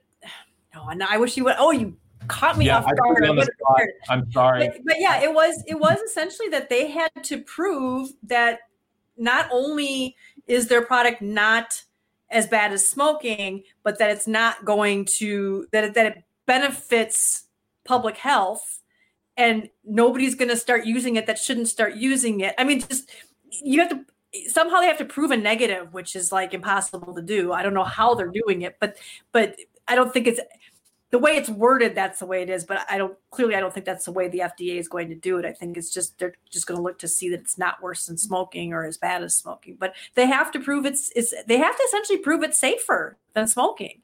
You know, they don't right. get to get the modified risk designation by doing that, but that's essentially what they have to do is prove it's safer. That's not adding any risk. Right. So. A- appropriate for the protection of public health is is what is that that's the standard, um, which I think several people have tried to define, um, but it's it's not a very it's it's not because there is this it, it's in, involves proving a negative, which is is very difficult or near impossible to do, um, and so uh, you don't do that by uh, not submitting science. And so one of the reasons why we bring up the PMTA is that there seems to be kind of this misconception out there that FDA is responsible for doing all of this research. Well, FDA only gets I think $700 million a year from tobacco companies. Tobacco companies pay the user fees, which is, I think, it, I think it's seven. I get mixed up because there was that proposal to raise that that limit up $100 million. Right. Yeah. Um, but around $700 million a year for the Center for Tobacco Products. That money is used for various things, of course, staff and and do, launching these ridiculous campaigns. Um, but what all of those staff are charged with doing is reviewing the science. So when you're a tobacco company or a vapor company or whatever, you have to go and pay to do the science related to the, the products, specifically to the products that you are submitting an application for.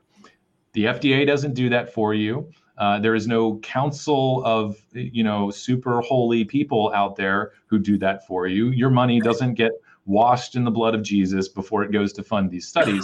Oh, Tobacco companies directly pay for the science that is required for their pre-market applications. Uh, the only money involved, and I don't even know if this is accurate uh, in terms of what a company would pay to the FDA, would be something along the lines of filing fees but there, you, no one is paying FDA to do the science. FDA is there to review the science, ask questions about the science. They're actively working to poke holes in these studies.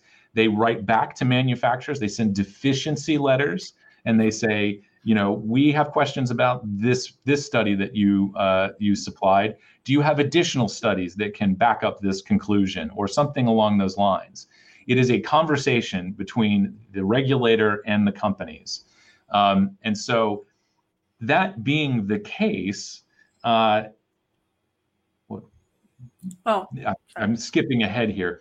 Um, but that being the case, ultimately the conclusion here is that the research being produced by tobacco companies, research being paid for by tobacco companies, is actually some of the highest quality tobacco science out there. Except you and I might not, well, I mean, the average person, the average nicotine consumer out there might not be aware of that for one thing, because most of this stuff ends up behind a paywall. And another thing is a lot of journals have a policy barring, they will not accept research conducted by tobacco companies. Um, and, and this is one of those things that we get into the, the whole conflict of interest thing, which is uh, one of the things I do want to promote before I forget about it. Um, is uh, another event that happened uh, this week. Um, this is the uh, Tobacco Online Policy Seminar. Um, I'm expanding the wrong thing here. Um, TOPS. There's so uh, many like great uh tobacco, like in the realm of tobacco, um, like shorthand things, like yeah, tech tops, like yeah. So tops. anyway, uh, this is something uh, Michael Mike Pesko I know is, is is deeply involved in this. Um, people may remember him from some of his, his economist research uh, on vaping and, and tobacco use. Uh, University of Georgia, um, and uh, so this is a sort of a weekly type of. It's all on Zoom. It's free. Um, really, the only barrier here is that it happens in the middle of the day during the week. Um, but if you do have time uh, and you can tune in uh, noon Eastern, it's about an hour long. Um, they are very informative and they are are taking on um, you know some issues here. Uh, we've got some upcoming events. Um, uh, July 22nd, looking at vaping restrictions in public spaces.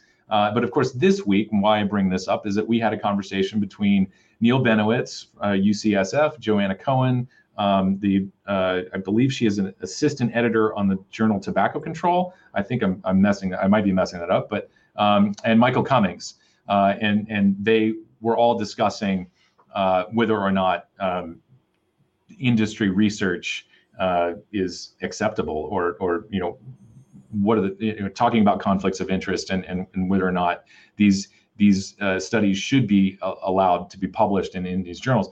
And I, I mean, I, am in. We are in the yes camp, uh, and I will echo uh, something that that Michael Cummings said during this presentation, uh, which was, you know, back in the day, it, it, you know, yes, it, the tobacco companies used their own science to obfuscate the risks and, and confuse people um, and and continue to deny the risks uh, and uh, and and all of that, and it was bad.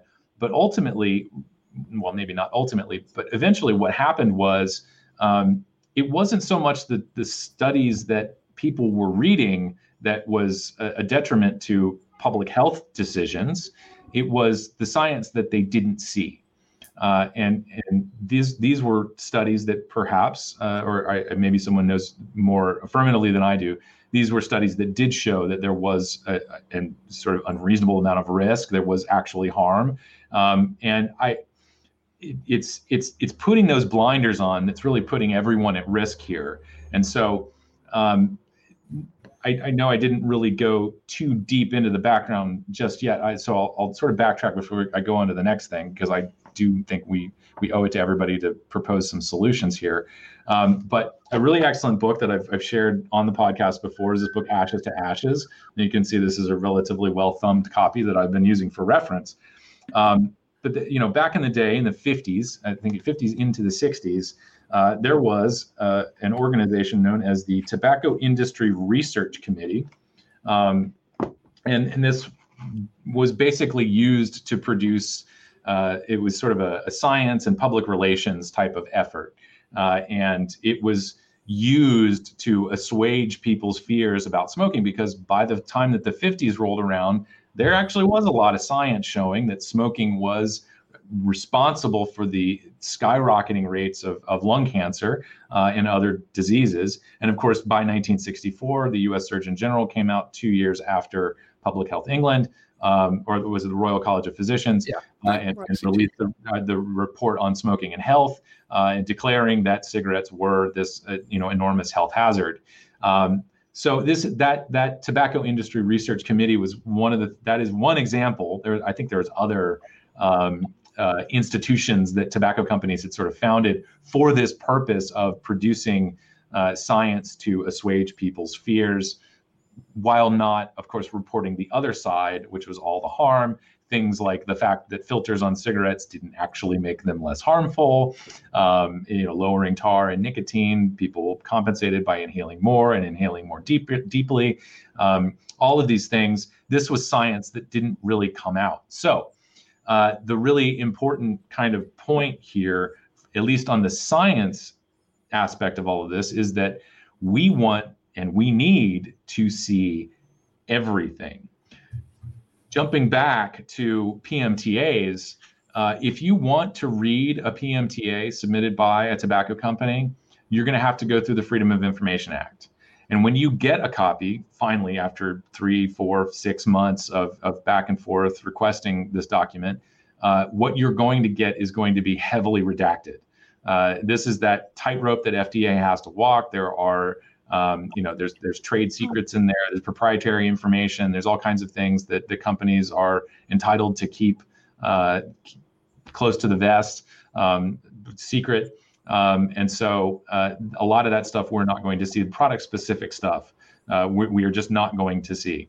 Um, so my pie in the sky solution to offer here is that um, as a consumer, I want to see it all. I yeah. want all of the tobacco industry research, open access, available publicly. Uh, that is sort of consistent with all of the you know the tobacco documents that are housed on the the legacy website or you know whatever it is now. Um, it, it is about continuing this transparency, uh, and so that we actually do have all the information in front of us, and there there should be no difference between what's produced by a tobacco company and what's produced by for example, UCSF.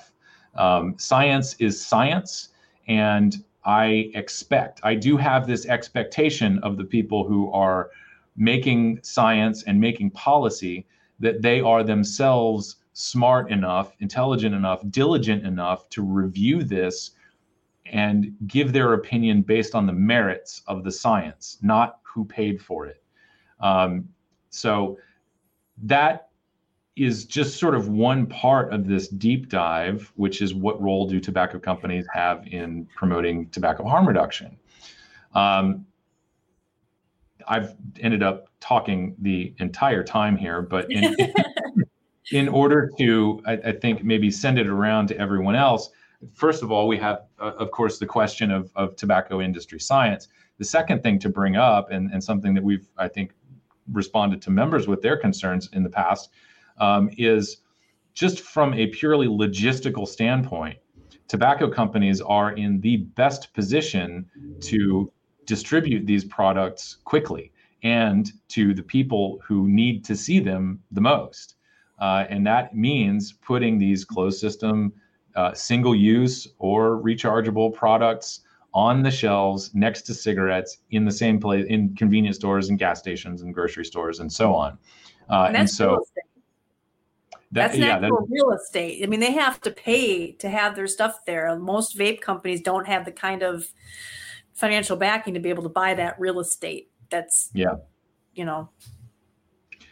Yeah. So that to, I mean, the short answer there is is is both from a producing science uh, standpoint and from a, a, distribution and marketing standpoint. Uh, tobacco companies not only can they play a role, they should play a role. Um, so uh, with that, I, I, I think that those were kind of the things that I I, I researched and, or looked at before before coming to the conversation. Um, curious what your thoughts are and and other points you might add to this. I think it's a a, a point that um, is echoed often. Uh, harm reduction, meeting people where they're at. Like you said, those products are right there next to the pack of cigarettes that you're heading to the gas station or the convenience store or whatever to go buy. And the more that they're visible by people who smoke and they are attainable, they're there, there's a higher chance that people are going to make that switch or at least try these products. And when it comes to people making the switch to safer products, like that's the goal. Like that should be the goal is is, is not um you know whether tobacco companies should like I just think they absolutely should like you said like it's right there. If you have the the money the ability the distribution to get safer products into the hands of people who smoke why are we against that? Why are we fighting that? Like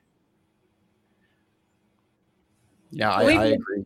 Yeah. we've made the point before. That's like that's like saying that car manufacturers shouldn't be allowed to make more fuel efficient cars that are better for the environment. I mean and i could be wrong. During the hearings uh you know master settlement agreement and all this when tobacco companies sat in front of congress were they not literally told to make safer products? Like was that not part of that conversation? Because i'm pretty sure it was. Like you guys need to make safer products. Like that that was part of that conversation. Uh, yeah, I don't know how you can avoid that. I mean, the you know what uh, the, the the the flashy bumper sticker point that that gets thrown around is you know cigarettes are the only consumer product that kill fifty percent of the people who use them when it's used used as directed. So yeah, whatever. But that's the that's the bumper sticker. So you know, um, and so yeah, I think uh, I, I don't I haven't read the transcripts nor committed it to memory, and I have the same image I think everybody else does, you know, burned in their head of all the tobacco company executives, quote unquote, lying about what they think the addictive nature of nicotine is.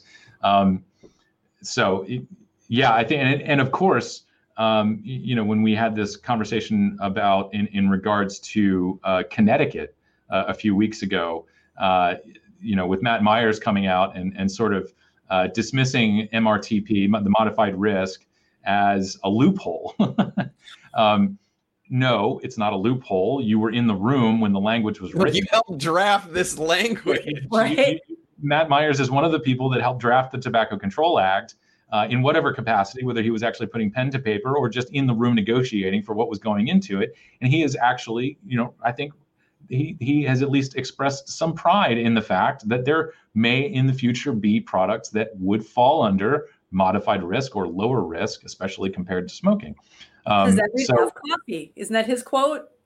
That if we had, is, a, is it wasn't that his that wasn't that wasn't he being quoted that uh, uh, if it didn't have any harm and was popular, then we'd have coffee or something. Yeah. You know, that was yeah. Yeah. Yeah. that was him now, what popped into uh, is it? Are you guys okay for me to? What popped into yeah, yeah. my head on this one was, um, and I almost I was kind of between this one for the uh, story or um, or the one on the um. Why can I not find? Oh, I gotta pull that. For? Well, I have to. You? Uh, I have to pull this hold on, I got to pull this screen out separate into a separate window before to let me share it. Um, the the um, there we go. Okay, um, so that's kind of between this one and the and the, and the Nick caps because this kind of tied into what we were talking about about this guy who was talking about. Um, was this the one that am I in the right one? The one where he was saying that uh, yeah. I'm, I'm the, looking at the, at the Juul lawsuit. Is that what you wanted to talk about? Yeah, but he's but he's talking about with ah stop. But what he was talking about in this article was actually it was actually this article about Juul taking uh, academic corruption to a new level because oh, yeah. they bought yeah. all this space in a in a um, scholarly journal and how they're going to try to use that you know buying this journal this edition of the journal that's going to you know they're they're, they're hoping that this is going to sway the fda and there's i mean clearly he has no clue how any of this works or he's purposely misleading people because that's i want to pull up those little old ladies that's not how this works that's not how any of this works because they don't i mean they don't that buying this journal is not going to give it. I mean, this is all the science they probably have to, you know, they're probably using and putting together for. Oh my gosh, sorry, all this stuff is popping open. Uh, for PMT, for pre-market approval, you know, they're probably having to do. You're probably putting a lot of that out there that they don't have to put out there. Um, to the public. You know, I mean, they paid an extra sixty five hundred dollars just to make it public, so all of us and all these other um, vape companies can look at the studies that they've put out. They didn't have to do that. So I mean, it was just ridiculous that this guy's trying to claim this is Juul. You know, trying to somehow convince the FDA by buying this that they're they're the good guys and stuff. And it's like that's not how any of this works. I don't know where he's getting this from that he thinks that this is um, oh my lord. Well, I, I, want transparency from the tobacco industry until we get transparency from the tobacco industry, right. and then we're like, no, we don't want. well, you know, I, talks- just to maybe uh, a little bit. First of all, I don't think he's like coming up with this on his own. I think this is just part and parcel with, with the the overall narrative of you just can't trust tobacco or nicotine companies. Um, but the other thing is, uh, as much as I appreciate Juul making all of this open access uh, and paying, I think the sum total was $51,000 to buy this issue of the Journal of Behavior of Health Behavior, the yeah. Journal of American Health, something like that. Um, you know, I expect I have not gone through every single study. I imagine they are all positive. Um, and and and certainly the, the science I, I expect that the science is very good um, I would much rather see an article, uh, someone uh, replicating the studies or trying to replicate the studies. That's a lot more useful than just someone's opinion about whether or not Juul is, is doing some PR campaign. Um, I think you can you can probably refer to this as as PR, but um, it's it's useful uh, for people who are curious about the products and want to know what the benefits are. Um, but certainly, uh, I do not expect Juul to have published any studies that showed negative consequences about these products, and that's part of the problem. Uh, and so I, I, I, appreciate the fact that this is all open access. I appreciate that this is a, a move towards transparency. But what about the studies that we haven't seen, that we're not going to see? And there is no mechanism to make those studies public uh, unless you can get it published in something like the journal tobacco control or you know unless these other journals accept these studies i imagine even if it was something that showed something negative with these products uh, that that according to their policy it would be a, a rejected outright uh, and that's not serving the public interest that's not serving the scientific discourse um, but uh, I, I do pretty much agree uh, that this this person's take on this whole thing is absurd. Uh, and the more science that we have, the better. And I applaud Juul for for for doing this. Um, although I, I think uh, there is certainly justification, and it's not. This isn't specific to Juul. This is any company, any industry. I would expect them to not put bright shiny lights around research showing potential harms with associated with the product. Sure. Right. Right. Yeah. And, and, that's what, yeah, that's what they all do. But I mean, this this paragraph, I mean, and then just, but just saying, oh, this is like showing this, it's corrupt. There's corruption. It's like it, it's an. Speaking of bright shining lights, you can't miss the disclosures. you know, I mean, you click the link. He says right there, click the link, and you can see who all these people were and how much they spent and where they worked for. Uh, where's the corruption? But the the part of this too, it says, to my eye, there looks to be a little to be little difference between the corruption of for profit scientific journals that degrade the quality of available research and the corruption of this particular scenario, where an entire issue of a decades old scholarly journal goes directly into the hands of a private company. Here's the part that will use it to persuade a federal regulator about the efficacy of its product. Okay, and poor FDA they're so innocent they might not be aware of the degree of the pay to play relationship in this special because you know fda is going to look to this for you know he's clueless about the, how the processes of, of pre-marketing all the you know but it says fda officials might not be aware of the degree of the pay to play relationship in this Juul special issue and how that might compromise yeah science. fda is brand new to how all this works yeah fda is so innocent oh i just this whole thing just just ah made me made me let me get it made me crazy. I mean, I just I, well, I couldn't believe that it was. Fortunately, I don't think a whole lot of people read that blog. So, um, No, that's not the blog. That's the the New York Times one. instead. That's that's the other one. That's not that tech thing blog. That's American Prospect. That's that's a whole different thing. But anyway. never heard of it. Yeah. um, yeah, I'm just trying to catch up on this here. Yeah, I, think, I mean, I think ultimately, mm-hmm. like, yes, we need all the science that we can get. Like, why blocking science for any reason just doesn't do us it doesn't do us any good. Whether it's good or it's bad the research has positives or negatives whatever it may be that's the whole point of science to begin with you know to test your hypothesis. That's the whole point we need well, all the science. We need it available. Uh, fda is going to do their due diligence and they're not going to be persuaded by Juul publishing some things in a public access journal. Um, and these products absolutely when we we talk about whether or not incumbent tobacco companies should be playing a role in tobacco harm reduction uh, yeah when it comes to access and distribution of these products to people who smoke across the country particularly people in rural areas who are not going to have access to your local mom and pop vape shop to go buy open systems and things like this, where the only thing available to these people are gas stations and convenience stores where they currently buy their cigarettes. To get that space, like Alex said, that takes money. Like like Kristen said, that's real estate. These are the companies that can afford to do that and absolutely should do that.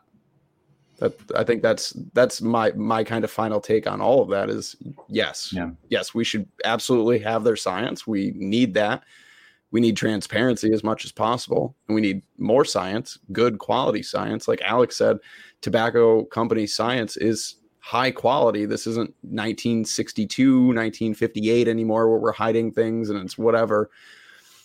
This is it's good science. We need that. And people need access as many people as possible need access to these products. I, I will add one kind of wrinkle, and we've talked about this before in relation to uh, cannabis. Um, and I, I think I, I, can't, we can't get through this conversation without acknowledging, of course, people's skepticism of tobacco companies, rightfully earned skepticism, uh, rightfully earned mistrust. Um, and there is a, a very real, legitimate, verifiable concern. It's not just a concern, it's a reality that only the largest manufacturers will have their products on the market. And you know, the the thought is, of course, as we talk about smoking and and other drugs uh, as a social justice issue, is it right for tobacco companies to have kind of the first crack at the market? Which is what's going to happen. FDA has already publicly stated that the top four or five companies right. by market share are going to have their applications reviewed first. And so there is certainly, undeniably, a benefit of getting to the market first. Uh, and so it, it's making it even harder for the smaller independent companies that have been they have just always been a vapor company they've always been a smoke-free nicotine product organization uh, it is more challenging for them to uh, sustain their business uh, for a lot of the people that are working at those companies, these are people who used to smoke, people who switched to vaping uh, and, and went to work for a vapor company because they wanted to do some good in the world. Uh, and now all of those people who are sort of, in a way, um, do their own form of, um, I don't want to say compensation or reparations, but uh, you know, for all of the money that we've all poured into tobacco companies buying cigarettes over the years and, and destroying our health uh, destroying you know communities and, and families and so on doesn't it make sense for the consumers who were most affected by uh, smoking and all of the, the misinformation around smoking that happened over the course of generations doesn't it make sense for those people to have the the first or early crack at making back some of those financial losses some of those personal losses uh, as opposed to giving it to the larger companies. Um, so I, I, I say that to temper the sort of across the board yes when we talk about whether or not tobacco companies have a role in THR. Yes, I believe that. Yes, I think that is the way to get this done very quickly. Um, but I think it has to be balanced with making sure the marketplace is open and accessible to the smaller manufacturers who are, are facing an incredible financial hurdle. I mean, despite the fact that six, what is it, six and a half million, 6.3 million products are, are and yeah. there are PMTAs for right. 6.3 million products right now. Um, despite that, you know, how many of those companies are going to be able to get to the next phase? And if they do get pre-market authorization, how many of them are going to be able to follow through with post-market surveillance? How many of them are going to be able to be able to re-up that uh, authorization in three or five years, however many. Again, PMTA is not set in stone. FDA can revoke that. Um, same with MRTP. Uh, so there are tremendous financial hurdles in front of the independent open system side of the market. Uh, and I, I, don't think that we can just give that blanket endorsement to tobacco companies uh, leading the charge in the THR revolution um, without acknowledging uh, all of the small and medium manufacturers and retailers out there who actually made the fertile made the, the soil fertile for these products to be popularized uh, by incumbent tobacco companies. Right. Yeah, because it wasn't, you know, it was like mid 2010s when we started seeing certain, I guess, well, no, it was earlier than that. We started seeing incumbent tobacco companies really move into the space. Kind Maybe? of. No, and, later. And their and their products weren't that great. Yeah. I think. 2011, yeah, I, I, don't know when like Mark 10 and and and yeah. whenever like Logic and all of these other like previously sort of independent companies yeah. were bought out by tobacco companies. Right. Later, yeah. Um, that, that, was their because movement. We constantly, yeah, we constantly were arguing.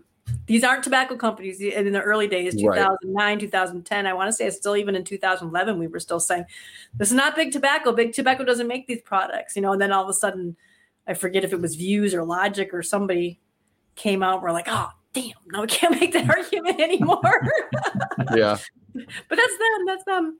You know, it, they and you know there's that there's also that argument well how can they sit there and sell cigarettes and then turn around and sell vapor products you know um, well how can a car company sell gas guzzler and turn around and sell an electric car you know i mean we have to give them the option they're given the opportunity to and I truly believe a lot of them they want to segue. It, it's never been a good business model to kill off your customers. It just that's not a good business model, you know. And so I do believe that they that they would like to see they want to keep selling their tobacco products, you know, their safer tobacco products and their tobacco sourced products, you know, nicotine based. Um, and I think I think by not killing off, I mean, they, they can change their whole image. I mean, they could they they would like to be seen like the alcohol or the cannabis industry you know where they're not killing off all their customers or just another another recreational product like those things and i think that'd be a smart thing to do you know so we have to give them that opportunity i think and stop get out of this black i'm sorry but get out of this black and white mentality of good guy white hat bad guy black hat tobacco companies are all the black hat well, we've seen plenty of black hats on the side that's supposed to be the white hats these days, don't we? You know, you can't keep that black and white mentality. And they've got the wherewithal. It's that hat selling. I'm sorry, one more thing. Selling those cigarettes is funding all the other stuff. You know they're not going to be able to phase it out and develop all these other products and the marketing and all that kind of stuff just based you know they can't just stop selling those things. Plus there's a heck of a lot of people who smoke out there would be pretty pissed if they did you know? You know I, I there's, always, there's always someone who's going to pick up that slack too. I mean if one company was like oh we're just done i mean took away my Marlboro lights? What the hell? You know? Yeah, yeah they're not going to all go out of business at the, you know stop selling cigarettes at the same time and that's a big problem but a, a, couple of things. Um, one, I was just reminded, and I'm sorry that I, I don't um, have a, a, an image to share or, or a link to share at the moment, but there was an announcement earlier this week um, from Philip Morris International, um, and it sounds like they are committing to actually phase out their combusted products um, in, in relatively short order, I think by 2035. 2025 and then there was another goal i think there was like two goals. So 2025 i think it's uh, i want to say like selling a million units or, or a, a, por- a, a much larger portion of their sales will come from smoke free products. And then by 2035 i think they were looking to phase it out entirely. Um, and of course they Philip Morris is a publicly traded company, so they're accountable to their shareholders. Uh, and so they are going to have to make that case that they are going to continue bringing shareholder value as they go through this process. It's not impossible. They can do it, but it's something that, that companies have to they have to come to this. They have to uh, structure this, and they have to plan for this on their own. This isn't something that we can legislate because this is the other point I wanted to bring up. Uh, some, something that you were saying, Kristen. You know, why don't we ban cigarettes, or or why do these companies continue to sell these products? This becomes an issue of safe supply. If we have cigarettes manufactured on an underground market, well, these are manufacturing facilities in countries that may not have the same kind of regulatory oversight that we have in the United States. Uh, there are safety issues associated with that. These could be fly, fly by night operations. Um, I don't know how many cigarettes you can actually produce out of the back of a van, but it's not impossible. Uh, and, and so there are questions about the quality of products that are produced on an underground market. And it is in it, even though both of these products will will have a, a, really good chance of ending your life early and making your final years somewhat uh, uh, uncomfortable. Uh, understating it there. Um, yeah, by a lot. I know. I was just struggling for a word. Uh, Miserable, horrible, absolutely yeah. painful and and suffering. Suffering was what I was trying to work into the sentence, but it just didn't didn't work. Um, but you know, it, even though both of these products will will do that, it's the underground products that will that present more risk. And so, yeah. why force consumers to buy those products when Most we know more immediate risk? There are responses. There there are um, there are companies out there operating with good manufacturing practices in place. I know cigarettes aren't health food, but there you can actually make a more dangerous cigarette, yeah. and if you push it all on the underground market, that's what you're going to get.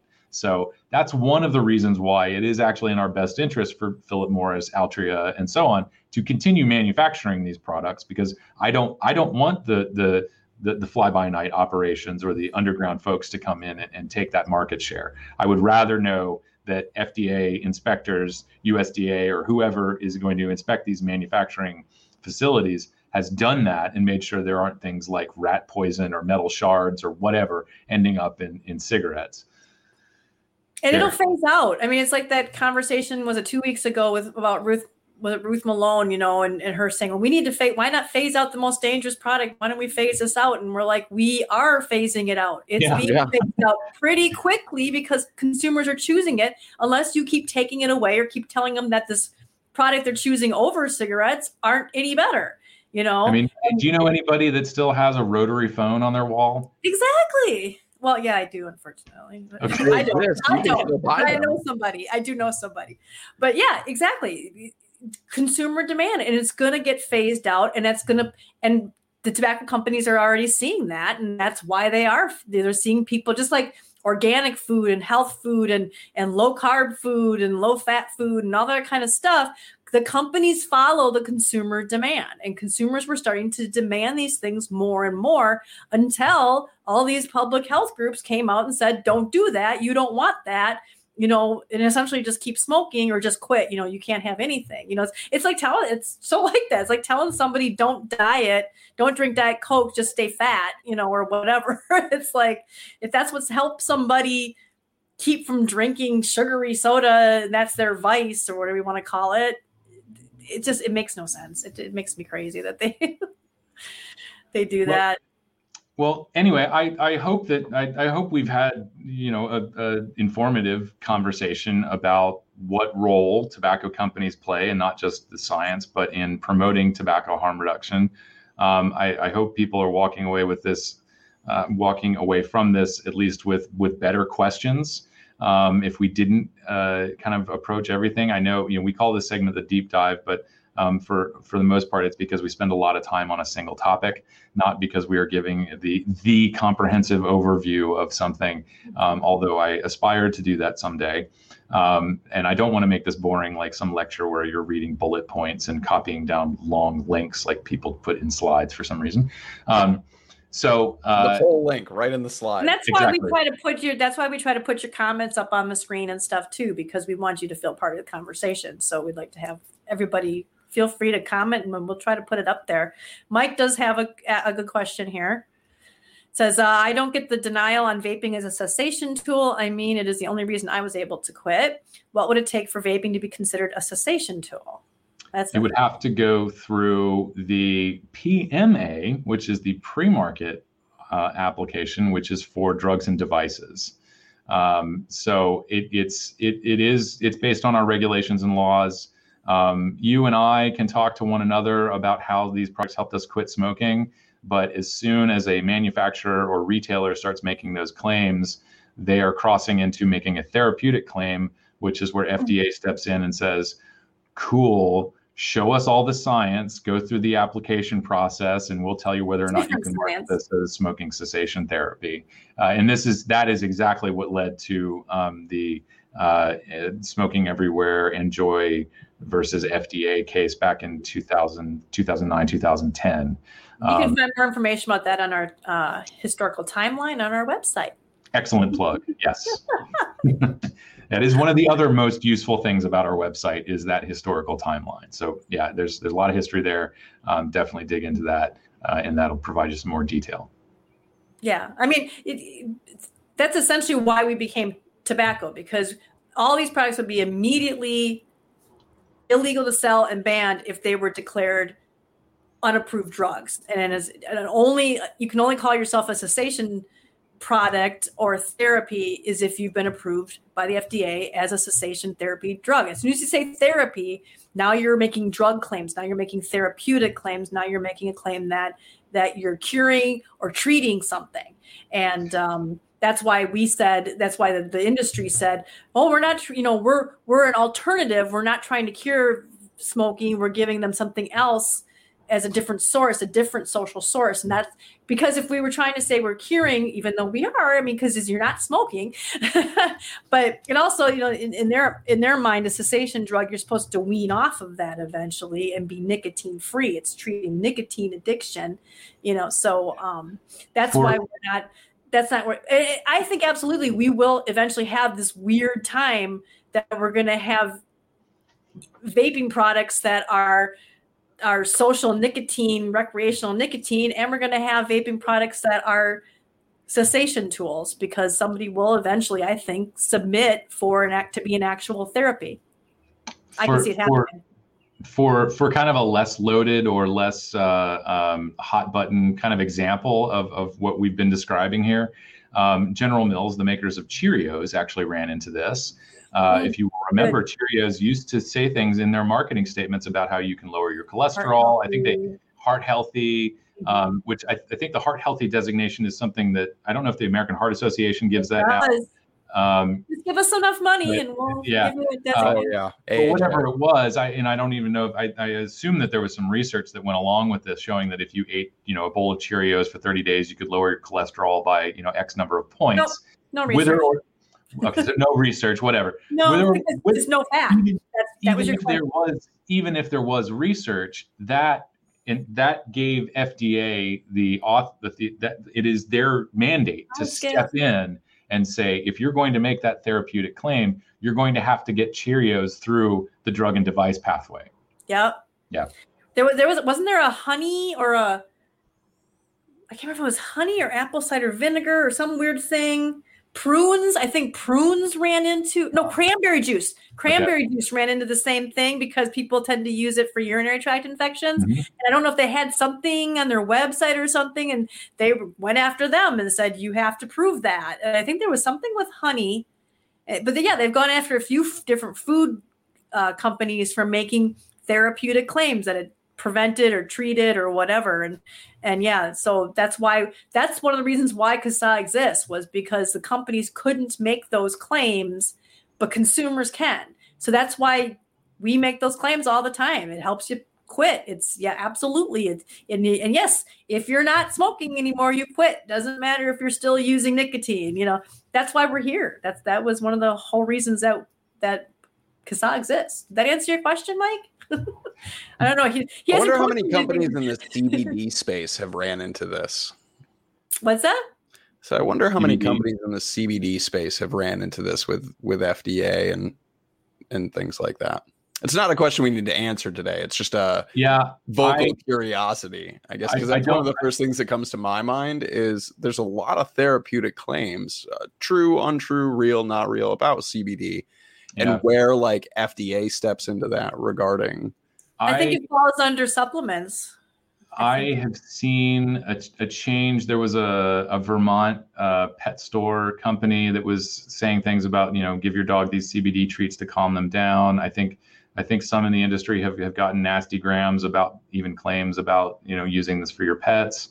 Um, I don't know that there's a lot of science behind giving these treats to your dogs. I, I don't know. Um, but yeah, I think there there was kind of I don't know if it was just saber rattling or an actual crackdown. It was like two or three years ago. Um, and so I think at least the folks in the CBD industry maybe are a little bit more conscious of it. I just don't know what uh, kind of yeah, it's just just a curiosity actions they face. That comes to mind when we start making you know therapeutic claims. Is just first thing I went to was was CBD because there's just a lot of them, and I see them still today regularly, uh, and I'm just curious. I guess just just yeah, curious. Okay. Anyways, I have to say something. Wait, Matthew Welsh says uh, this is back where we're talking about the cereal and the heart thing, and he says, "Yeah, because we can dump milk on anything and make it healthy." Greetings from 1970. Ironically, it's the exact opposite. The milk was the unhealthiest part of it, unless it was like one percent and there was no fat. It was the uh, fiber and the um, you know, whole grains and uh, the lack the lack of fat fiber and lack of fat. That's because that's what it all started. They're still on the whole thing, you know, fat's bad for you. And, and uh, even though go ask your great great grandma how she used to lose weight and stuff, and she'd say, cut out the carbs. oh, yeah. anyhow. Um, okay, well, Mike, so yeah, did- before before we veer into keto chat. yeah, I'm no, sorry, I no, had to no say that. But it's just kind of, but that's a perfect example of how of how research gets so skewed, you know, and, and somebody just throws out, you know, posits this and, and, and then they know how to pay the right people. Same thing with again those those uh, documentaries on the opioid thing and how having the right friend in Congress can make a huge thing, you know, a huge change and how public health policy, not just things like smoking and drinking and drugs and food, you know, those are all things that are very imprecise sciences. You know, diet, same thing with smoking. A lot of times it's that reporting, it's that uh, self reported, uh, uh, linear point of time. I can't think of what the term is when you, they're just snapshot in time here and then what are you doing here let's not know anything that's going on in between those two moments you know here you're eating here you were smoking six packs a day and here you had quit smoking you know or whatever and they don't they don't know what was going on in between that time period because you're you're doing oh help me out with this term. It's the kind of study observational you know is that the word i'm looking for? Where cross-sectional cross-sectional. Yeah cross-sectional. Thank you. Oh that was making me crazy. Yeah cross-sectional versus longitudinal yeah you're not following you all the way through and seeing and so it, anything to do with the human body so imprecise with when it comes to things where the the big factor the the the, the unknown is people. People lie people you know cheat people have feel guilty and they don't want to say they leave things out you know? So yeah it's it's it's it's a very i got into the whole like keto diet thing and saw so many parallels to to um, vaping and stuff. So it's it, the same science and stuff like that, agendas. So yeah, it's it's fascinating to read those studies and and see how they skew things like you were talking about the percentages with the uh, Hawaiian girls driving the epidemic. the word that shall not be spoken. The word that shall not. We should ban that word. All right. Well, uh, I guess on that note, on the note of banning words, we're not going to ban words. At least I hope not. Um, but I hope uh, I hope everybody uh, who stuck around, uh, or to anybody who's watching the replay, thank you for joining us today. I think we're I think we're pretty much done on our deep dive. Uh, I think we are. so thank you to everybody for tuning in today. Uh, really quick podcast listeners. Um, so I was bad last week. I didn't put out a legislative rundown. I just posted the whole thing or the week before. I'm gonna get it up. I just forgot to. I posted the longhand one and was like, oh, that's it, I guess. Okay, I'm gonna get that one up, and this week as well, uh, there'll be a shorthand legislative rundown version for you to tune into, as well as this whole episode. So whether you're watching one or the other, and you're curious about listening to the rest or just getting the shorthand version, it's available to everybody. Um, and again, thank you to everybody who tuned in today. If you have not yet already, head over to CASAA.org, sign up, become a member, join. It is absolutely free. And if you also have not yet submitted your testimonies please do share your story. It is really important. I know Alex hates it, but the plural of anecdote is data. I'm just going to say it again just because it sounds great. Uh, and they mean something. They are valid. Your stories are valid and they are important to share. So please do that. Uh, any final thoughts uh, for everybody out there today? Kristen, any final thoughts? Um, not that I can think of. I just we've talked so much today. Um, hey, all of us are on Twitter. So if you're, you know, it's great if you're also following CASAA at, at CASAA Media. I am at Noel underscore Marsh. Alex is at hello underscore Alex. And Logan is at Logan underscore exhales. I think we all we all have an underscore. underscore. Look at that. Yes. have yes. an underscore. So yeah, there you go. So follow all of us on Twitter. That'd be great. Um, we often have really interesting side conversations and things like that that don't make it to the uh, official CASAA account. Um, so I'd love to have you guys follow follow us and, and Danielle's on there. She's uh, that's a tricky one, but I follow her so you can look at. Who Didn't I she know. change it? Didn't she change it? Oh, I think right, she did change it. It's, I think it's Danielle THR or something like that. That's right. Because it was like that's what it is. I could be really wrong. It used to be Rubber Ducky. You're the one. Spelled yeah. all sorts of different ways, yeah, numbers and stuff. Uh, yeah, she's I believe there. she changed it. Jim McDonald, he's on there. Um, Jim is at Y Cherry Y. Y Cherry Y. Uh, Julie is just Julie. I I think is she just Julie IA or is that her? Uh, is it I? Is that her? Tell you guys right now. I'll tell you what Julie's is. Carry on though if you have any other. Julie. Uh, Matt, who's what's Matt? Matt's? Matt Culley. Is yeah. It, uh, is it Matt, just Matt Culley? Oh, SMM. SMM. That is he still at Suck My Mod? And it's just no. I believe he's changed I think he changed his too. Yeah. Yeah. I believe he's changed all that. So uh let's see. Yeah, he is at Matt from SMM. That's what I have him for. Cool. As, but uh and yeah, Julie so. is just Julie underscore mo. Oh, yeah, she changed it. Yeah. Oh, she did change. Oh, yeah, well, she keeps moving. She's not in Iowa anymore. so yeah, so my whole thing is follow us on Twitter if you can. Um, I'm also on Facebook if you don't mind seeing like pictures of my dog and.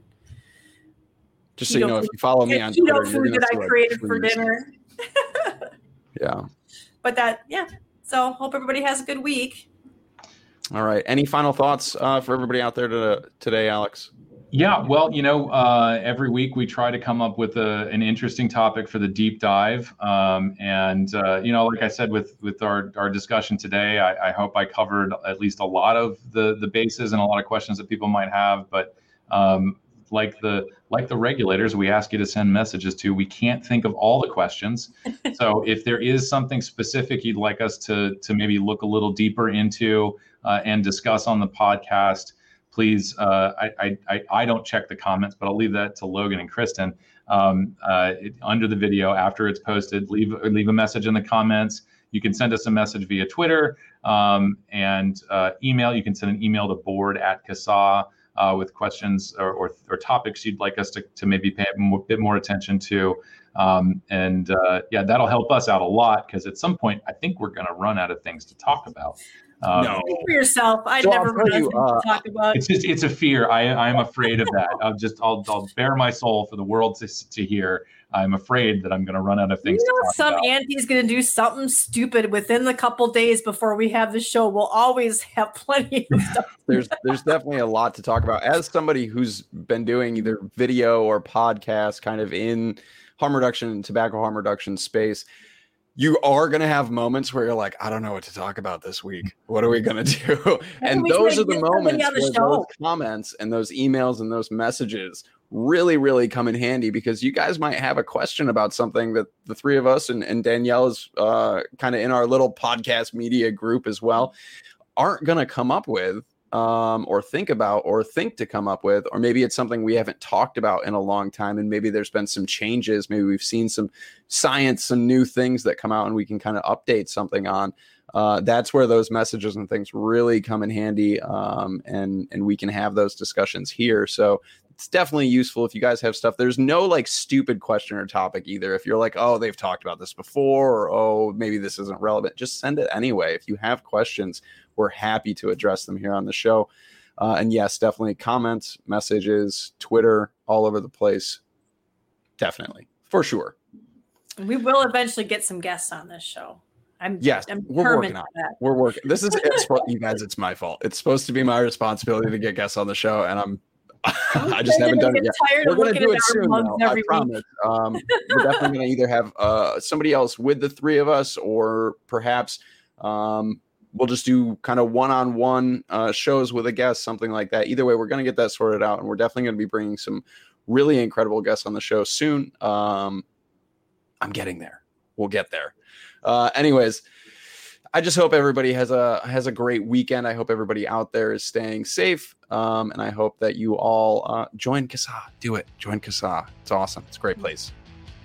Do it. Okay. Anyways, that's where we're gonna wrap this week up, everybody. Uh, thank you guys one last time for joining us today. Enjoy the rest of your weekend. Stay safe, and we will uh, catch you next time. Say, oh, ooh, last spiel. Same place. 4:30 Eastern, 1:30 Pacific. You got to figure it out everywhere else in between. Here, YouTube, Instagram, and on Facebook. That's it. We'll see you next week.